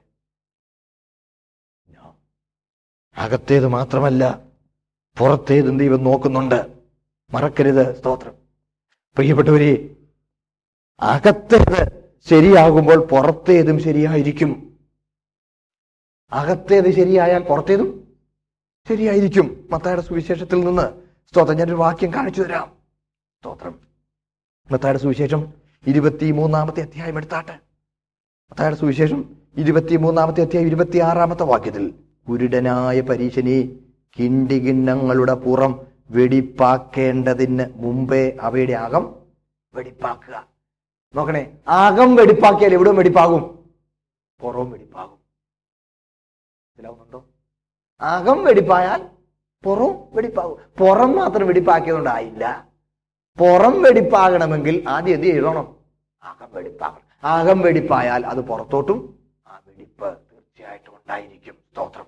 അതുകൊണ്ട് ആത്മാവിലും മനസ്സിലും അതുപോലെ ശരീരത്തിലും വിശുദ്ധരായിരിക്കണം. ആത്മാവിലും മനസ്സിലും അതുപോലെ ശരീരത്തിലും നാം വിശുദ്ധരായിരിക്കണം. സ്തോത്രം. തെറ്റിദ്ധരിക്കരുത്. വളരെ അടിസ്ഥാനമായ ഒരു ഉപദേശം. സ്തോത്രം. ഇവിടെയുണ്ട്. തെറ്റായ ഒരു ഉപദേശം പരാമർശിക്കപ്പെട്ടിട്ടുണ്ട്. രക്ഷ നഷ്ടപ്പെടുകയില്ല എന്നൊരു ചിന്ത. എന്റെ കൂടെ ഉണ്ടോ എല്ലാരും ദേഷ്യം വരല്ല ഞാൻ പറയുമ്പോൾ. പക്ഷെ ഇവിടെയുണ്ട്. ഇതാ ദൈവത്തിന്റെ കൃപയെ ദുഷ്കാമവൃത്തിക്ക് ഹേതുവാക്കാൻ കാര്യം എന്താ ഓ അത് കുഴപ്പമൊന്നും ഇല്ല. രക്ഷിക്കപ്പെട്ടാൽ പിന്നെ അങ്ങ് തീർന്നു. പിന്നെ സ്വർഗത്തിൽ കയറി. ആ ഒരു ചിന്ത ഇവിടെ കടന്നു വന്നിട്ട് ദുഷിച്ച താല്പര്യങ്ങൾ സാധിക്കാൻ ആത്മീയതയെ ഒരു മറയായി ഉപയോഗിക്കുന്നവർ. എനിക്ക് സമയം പോയതുകൊണ്ട് എന്റെ വാക്കിനെ ഇവിടെ നിർത്തുകയാണ്. വളരെ വിശദമായി ഇതിനെക്കുറിച്ച് എനിക്ക് നമ്മൾ പറഞ്ഞാൽ കൊള്ളാമെന്നുണ്ട്. കർത്താവിന് ചില അടുത്ത ക്ലാസ്സിൽ എനിക്ക് കുറച്ച് കാര്യം പറയണം. താഴോട്ട് വരുന്ന ഒത്തിരി ഭാഗം പ്രധാനപ്പെട്ടതാണ്. അതുകൊണ്ട് കുറച്ചും കൂടി നേരത്തെ നമുക്ക് വരികയാണെങ്കിൽ ഒരു എട്ടേകാലിലൊക്കെ ക്ലാസ് തുടങ്ങുകയാണെങ്കിൽ പത്ത് മണി വരെ ആകുമ്പോൾ നമുക്ക് അപ്പോഴേ ഇവിടെ ഈ ഹോൾ മിക്കാറും ഓപ്പൺ ആണെന്ന് എനിക്ക് തോന്നുന്നത്. എനിക്ക് തോന്നുന്നത് ഒരു പത്ത് മിനിറ്റ് നേരത്തെ നമുക്ക് അടുത്ത ക്ലാസ്സിൽ തുടങ്ങിയാൽ. എങ്ങും പറഞ്ഞ് തീരുന്നില്ല. ഞാൻ വളരെ വിശദീകരണം ആവശ്യമുള്ള ഭാഗം ഞാൻ ഒഴിവാക്കിയുമാണ്. എങ്കിൽ മാത്രമേ കുറച്ചൊക്കെ എങ്കിലും പറഞ്ഞില്ലേ? ഈ നാല് ദിവസം കൊണ്ട് നമുക്ക് തീർക്കാൻ നമുക്ക് കഴിയുകയുള്ളൂ. അതുകൊണ്ട് എന്നെ കേൾക്കുന്ന ദൈവമക്കളെ സ്തോത്രം. എന്ത് ചെയ്യണം? ദൈവത്തിന്റെ കൃപയെ ദുഷ്കാമവൃത്തിക്ക് ഹേതു ആക്കരുത്. സ്തോത്രം. നമ്മുടെ ദുഷിച്ച താല്പര്യങ്ങൾ സാധിക്കാനായി ആത്മീയതയെ ദുരുപയോഗിക്കരുത്. നുഴഞ്ഞു കയറിയിരിക്കുന്നവരെ കുറിച്ച് ഓർമ്മയുണ്ടാകണം. നമ്മളൊരു പടക്കളത്തിലാണ്. സ്തോത്രം. ഈ പോരാട്ടം പോരാട്ടം പറയുമ്പോൾ ഒരു കാര്യം മറക്കല്ലേ? സ്തോത്രം. ചിലർ പറയാറുണ്ട് ഇപ്പം വലിയ പോരാട്ടമാണ് ഒരു മൂന്ന് ദിവസം കഠിന ഉപവാസം എടുത്തെങ്കിലേ പോരാട്ടം മാറുവള്ളെന്ന്. അയ്യോ അങ്ങനെ ചിന്തിക്കരുത്. ക്രിസ്ത്യ ജീവിതം മുഴുവൻ എന്താ? പോരാട്ടം. ഒരുവൻ വീണ്ടും ജനിക്കുമ്പോൾ അവൻ പിശാചിനോട് അംഗം കുറിച്ചു. അംഗം കുറിച്ചു. അംഗം കുറിച്ചു എന്ന് പറഞ്ഞാൽ അറിയാം. ഡിക്ലെയർ വോൾ വീണ്ടും ജനിക്കുമ്പോൾ അവൻ പടക്കളത്തിലോട്ട് കയറുക. ഈ ഡിക്ലെയർഡ് വാർ അവിടെ അംഗം കുറിച്ചതാ. ഇതെന്ന് തീരും? ഈ യുദ്ധം എന്ന് തീരും? ഒന്നുകിൽ കർത്താവ് വരണം. അല്ലെങ്കിൽ നമ്മുടെ ജീവിതം കഴിയണം. അതുകൊണ്ട് പോർക്കളത്തില ഒരിക്കലായിട്ട് പരമേൽപ്പിച്ച ഇരുപതാം വാക്യം ഞാൻ കൂട്ടിച്ചേർത്ത് പറഞ്ഞോട്ടെ. അതിവിശുദ്ധ വിശ്വാസത്തിന് വേണ്ടി പോരാടിക്കൊള്ളണം. സ്തോത്രം. ഉപദേശം തെറ്റിക്കരുത്. പ്രമാണം കൈവിടരുത്. അല്ലേ രൂയ നാം പോർക്കളത്തിലാണ്. പോരാടേണ്ടതിന്റെ കൂടെ ആവശ്യം. സ്തോത്രം. നുഴഞ്ഞു കയറി ഇന്ന് ഒത്തിരി ദുരുപദേശങ്ങൾ നുഴഞ്ഞു കയറുന്നത് പാട്ടിൽ കൂടാന്ന് എനിക്ക് തോന്നുന്നേ. പാട്ട് വളരെ സൂക്ഷിക്കേണ്ടതാണ്. സ്തോത്രം. ആത്മീയ ഗീതങ്ങൾ ദൈവവചനത്തിന്റെ സംഗീതാവിഷ്കാരമാണ്. ഒന്നുകൂടെ പറയാം. Spiritual hymns are the poetic renderings of the word of God ദൈവവചനത്തിന്റെ സംഗീതാവിഷ്കാരമാണ് ആത്മീയ ഗീതങ്ങൾ. അങ്ങനെ തന്നെ ആയിരിക്കണം. അതിലൊരു കുറവും ഉണ്ടാക്കരുത്. ഒരു മാറ്റവും വരുത്തരുത്. നുഴഞ്ഞു കയറുന്നവരെ ജാഗ്രതയെ സൂക്ഷിച്ചു കൊള്ളുക. സ്തോത്രം. കർത്താവ് വരാൻ വളരെ അടുത്തിരിക്കുന്നു. ഒരു കാര്യം മറക്കല്ലേ? നമ്മുടെ നിത്യതയാണ് നമുക്ക് വലുത്. ആണോ ദേഷ്യം വരല്ല. ഒരു തെരുവ് തെണ്ടിയായി ജീവിക്കേണ്ടി വന്നാലും വലിയ കുഴപ്പമൊന്നുമില്ല സഹോദരങ്ങളെ. ഇത്ര നേരത്തേക്കേ ഉള്ളൂ. ഒരിക്കലും ഒരാൾ പറഞ്ഞു സ്തോത്രം അദ്ദേഹം പട്ടിണിയിലും പരിവട്ടത്തിലും തന്റെ ആ, കഴിഞ്ഞിരുന്ന പൂർവകാലത്തെക്കുറിച്ച് ഓർത്തപ്പോൾ സ്തോത്രം അദ്ദേഹം പറഞ്ഞു തന്നെ അമ്മ പറയുമായിരുന്നെന്ന്. എടാ കുഞ്ഞെ നമ്മൾ ഭക്ഷണം കഴിച്ചില്ലെങ്കിലും സൂര്യൻ അസ്തമിക്കും. നാളെ സൂര്യൻ ഉദിക്കും. ഓരോ ദിവസവും അങ്ങ് കഴിയും. ഇതിനൊക്കെ മാറ്റം വന്നോളുമെന്ന്. സ്തോത്രം. ഞാൻ പലപ്പോഴും അത് ഓർക്കും. അതെ നമ്മളിവിടെ ഒരു തെരുവ് തണ്ടിയായി ജീവിക്കേണ്ടി വന്നാലും താൽക്കാലികമാണ് വെറും താൽക്കാലികമാണ് പക്ഷേ മൂക്കിലെ ശ്വാസം പോയാൽ നിത്യതയാണ് നിത്യതയാണ് ഇവിടെ പ്രമാണം തെറ്റിപ്പോയാൽ അവിടെ അബദ്ധമാകും. ദൈവം നിങ്ങൾക്ക് നന്മകൾ തന്നിട്ടുണ്ട്. ജീവിത സൗകര്യങ്ങൾ തന്നിട്ടുണ്ട്. ദൈവം തന്നിരിക്കുന്ന നന്മകൾ നന്ദിയോടെ വിനയത്തോടെ നിങ്ങൾ അനുഭവിക്കുമ്പോൾ സ്തോത്രം. ഇതിൽ നിങ്ങളുടെ ശ്രദ്ധ തിരിയരുത്. നിത്യതയായിരിക്കട്ടെ ലക്ഷ്യം. സ്തോത്രം. നുഴഞ്ഞു കയറുന്നവരെ പ്രത്യേകം സൂക്ഷിച്ചു കൊള്ളുക. കർത്താവ് ഒരുവാൻ അടുത്തിരിക്കുന്നു. സ്തോത്രം. അതിനായി സ്തോത്രം. പോർക്കളത്തിലാണ് നിൽക്കുന്ന ഓർമ്മയോടെ നമുക്ക് വിശുദ്ധിയിലും നിർമ്മലതയിലും മുൻപോട്ട് പോകാം. ദൈവമായി കർത്താവ് നമ്മെ സഹായിക്കട്ടെ. പറഞ്ഞ ഭാഗത്തെക്കുറിച്ച് എന്തെങ്കിലും വിശദീകരണം ആവശ്യമുണ്ടെങ്കിൽ അടുത്ത ക്ലാസ്സിൽ വരുന്നതിന് മുമ്പേ ഒരു കടലാസിലൊന്ന് കുറിച്ച് നിങ്ങളുടെ നേരിട്ട് എന്റെ കയ്യിൽ തരാൻ ബുദ്ധിമുട്ട് തോന്നുന്നുണ്ടെങ്കിൽ നിങ്ങളുടെ സഹോദരങ്ങളെ ആരെങ്കിലും കൈ കൊടുത്താൽ തീർച്ചയായിട്ടും എന്റെ കയ്യിൽ തരും. കൂടുതൽ വിശദീകരണത്തിന് അവസരമുണ്ടാകും. സ്തോത്രം. കർത്താവ് നമ്മളെ സ്നേഹിക്കുന്നു. നമ്മളെ സ്നേഹിച്ചു കൃപ പകർന്നു വന്നിരിക്കുന്നു ആ കൃപയെ ദുഷ്കാമവൃത്തിക്ക് ഇത് വാക്കരുത് എന്ന് രക്ഷിക്കട്ടെ